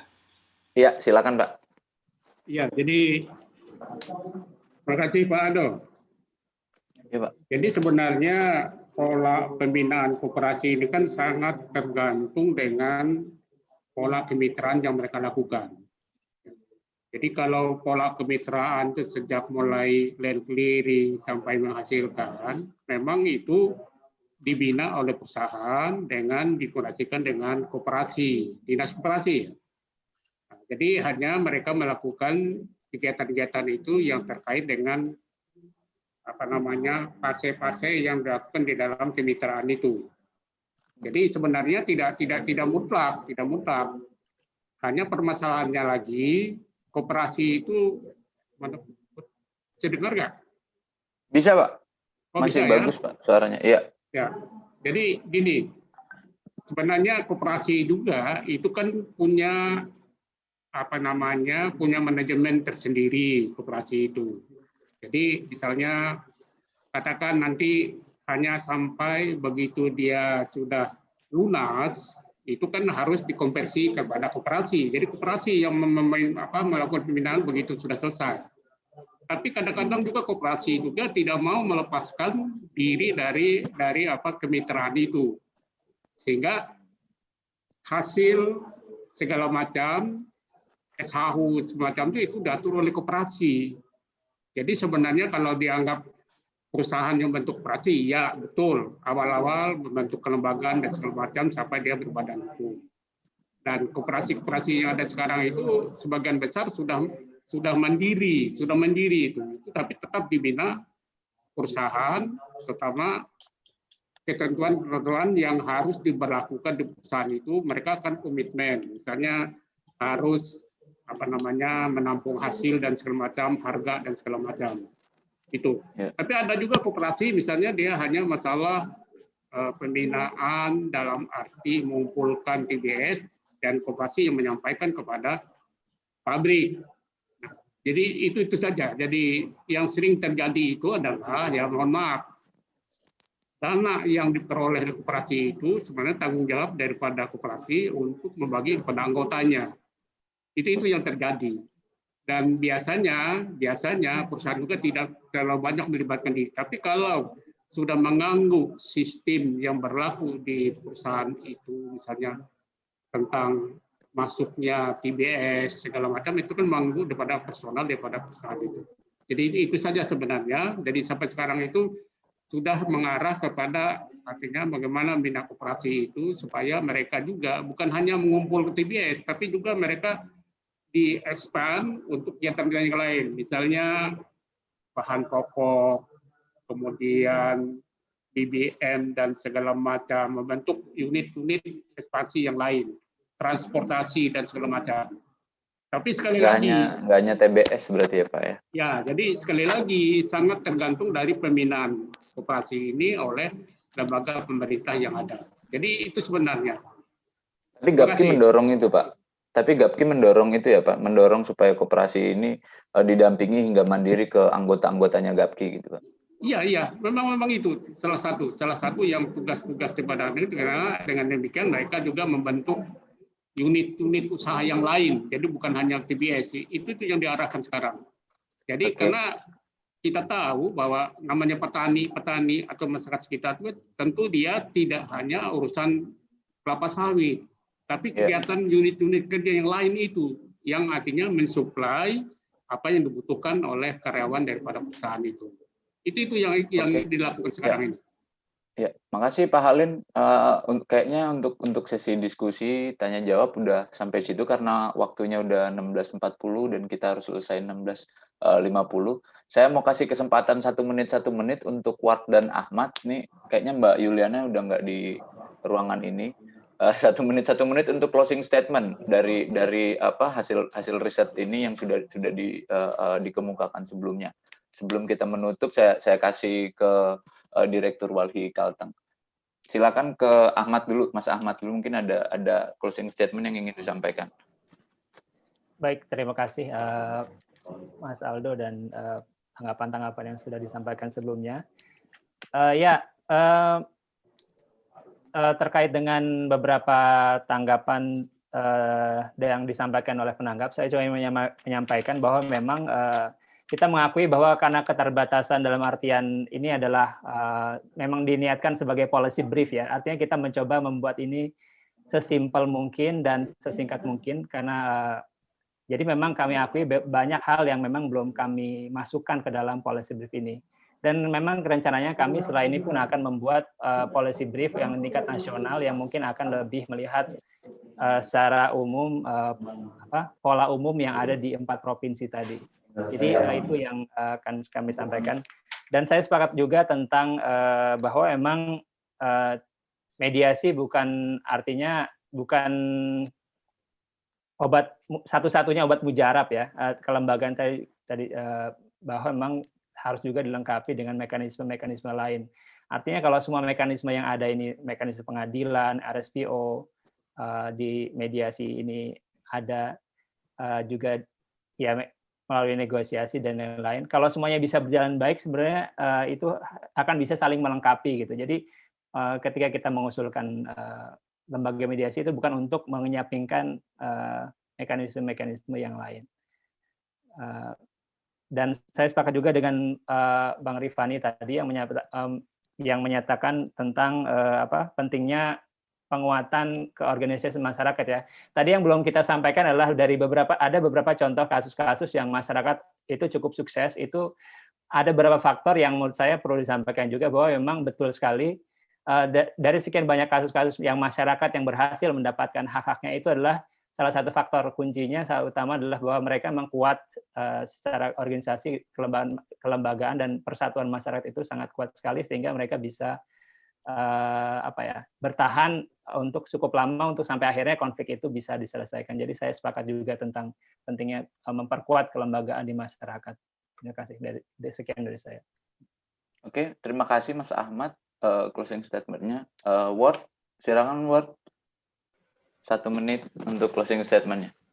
Iya, terima kasih. Uh, saya pertama-tama mau mengapresiasi uh, semua kontribusi di diskusi ini. Uh, saya kira kita ada diskusi yang memang luas dan saya khususnya mengapresiasi juga kontribusi dari uh, Pak Haris dari GAPKI dan uh, uh, Pak Agung dan Rio dari pemerintah daerah karena saya lihat ada seperti kecenderungan terbuka untuk cari solusi untuk menyelesaikan konflik yang secara lebih uh, efektif, yang lebih baik. Dan itu penting. Saya kalau di diskusi yang saya hadir sebelumnya uh, di, di, di, uh, um, sering ada kecenderungan untuk hanya membahas hambatannya, apa hambatan untuk uh, menyelesaikan konflik. Laporan ini ditulis dengan harapan juga kita bisa juga belajar dari kasus-kasus yang ada, bagaimana mengatasi hambatannya, bagaimana maju dari hambatan supaya memang kita bisa menemukan titik masuk dan untuk memang mulai memperbaiki situasi. Dan itu termasuk beberapa hal yang sudah menyebut di sini oleh oleh para penganggap juga termasuk kekuatan uh, organisasi masyarakat, uh, political will, um, dan juga untuk memperkuatkan dan isi khususnya poin di policy report ini memperkuatkan mekanisme uh, menyelesaikan konflik yang baru karena me mekanisme yang ada sekarang tidak cukup efektif. Harus ada upaya besar untuk mem membentukkan beberapa uh, mekanisme penyelesaian konflik yang yang bisa berhasil, yang efektif. Oke, terima kasih Ward. Itu uh, saya pikir bisa digarisbawahi bahwa memang uh, banyaknya konflik itu dan banyaknya pembahasan mediasi yang sudah dilakukan, upaya-upaya yang sudah dilakukan dengan beragam mekanisme yang sudah dilakukan itu tetap harus dijalankan dan dengan komitmen yang tinggi dan ya nggak hanya uh, selesai dengan membahas hambatan tetapi benar-benar membicarakan solusi. Lalu ada beberapa poin penting yang yang yang bisa kita tarik dalam dalam diskusi kali ini soal kelembagaan kelembagaan dalam dalam proses penanganan konflik maupun kelembagaan atau pengorganisasian masyarakat yang saya pikir itu jadi poin yang sangat penting dan gak, tidak boleh terlewatkan dan itu menjadi tanggung jawab bersama banyak pihak termasuk uh, eh, NGO termasuk apalagi pemerintah pemerintah juga wajib uh, apa menguatkan kelembagaan organisasi yang selama ini dinilai memang belum terlalu efektif. Oke, diskusi yang sangat menarik dan saya pikir ini nggak boleh uh, apa berhenti sampai di diskusi, tetapi hasil-hasil riset dan penelitian yang dilakukan oleh teman-teman di berbagai daerah termasuk di Kalimantan Tengah ini akan ditindaklanjuti dan kayaknya udah udah gayung bersambut juga Bang Rio udah menyampaikan bahwa ini ini sangat mungkin bisa masuk dalam uh, apa raperda dan bisa dibahas uh, dalam raperda dan pemerintah dari Pak Agung tadi juga sudah menyampaikan uh, membuka pintu lebar-lebar dan ya mengakui juga memang ada ada banyak hal yang memang harus diperbaiki yang membuat penanganan konflik uh, di perkebunan kelapa sawit menjadi tidak tidak efektif. Uh, saya Aldo Salis, terima kasih banyak teman-teman semua peserta dalam diskusi yang menarik kali ini. Kita berjumpa di diskusi berikutnya. Uh, kesempatan berikutnya saya berikan, saya kembalikan ke teman-teman panitia, Bang Dimas, Direktur Walhi Kalteng untuk uh, menutup jalannya diskusi pada sore hari ini. Silakan Bang. Baik, uh, terima kasih Aldo, terima kasih untuk semuanya, baik dari uh, panelis, penanggap, dan uh, semua peserta yang terlibat pada uh, launching kali ini. Dan kita semua berharap bagaimana uh, riset yang dilakukan oleh uh, kita semua, baik itu melalui KTLV, uh, Wali Kalimantan, Kalimantan Barat, teman-teman uh, dari Riau, Jambi, dan dari uh, Universitas Andalas serta melibatkan teman-teman dari Universitas Palangkaraya ini bisa menjadi uh, sebuah uh, bahan dan rekomendasi-rekomendasi guna melihat apa yang sudah uh, dapat dilakukan ke depan dalam hal proses penyelesaian konflik dan seberapa efektif upaya-upaya penyelesaian konflik tersebut. Dan laporan ini mencoba menjawab meskipun jauh dari kata sempurna tentunya, tapi ini akan menjadi bahan yang bisa uh, dipergunakan oleh semua pihak, termasuk uh, pemerintah sendiri yang akan mendorong perda penyelesaian konflik tenurial di Kalimantan Tengah ke depan. Karena yang sepengetahuan kami bahwa DPRD sendiri akan mendorong proses penyelesaian uh, penyusunan perda terkait penyelesaian konflik itu di tahun depan dan sudah masuk di Bapemperda di Provinsi Kalimantan Tengah. Nah, mungkin itu dari saya. Sebelum saya tutup, minta izin untuk teman-teman semua mengaktifkan videonya karena ingin kami ingin untuk kita bisa foto bersama. Untuk teman-teman yang lain, uh, mohon izin Silakan untuk mengaktifkan videonya. Iya. Ini pakai gaya nggak nih bang nih fotonya? Biasa saja. Uh, terkait uh, laporan launching ini, uh, kita akan kirim ke email maupun hasil paparannya kita akan kirim ke email apabila teman-teman semua sudah mengisikan daftar hadir tadi.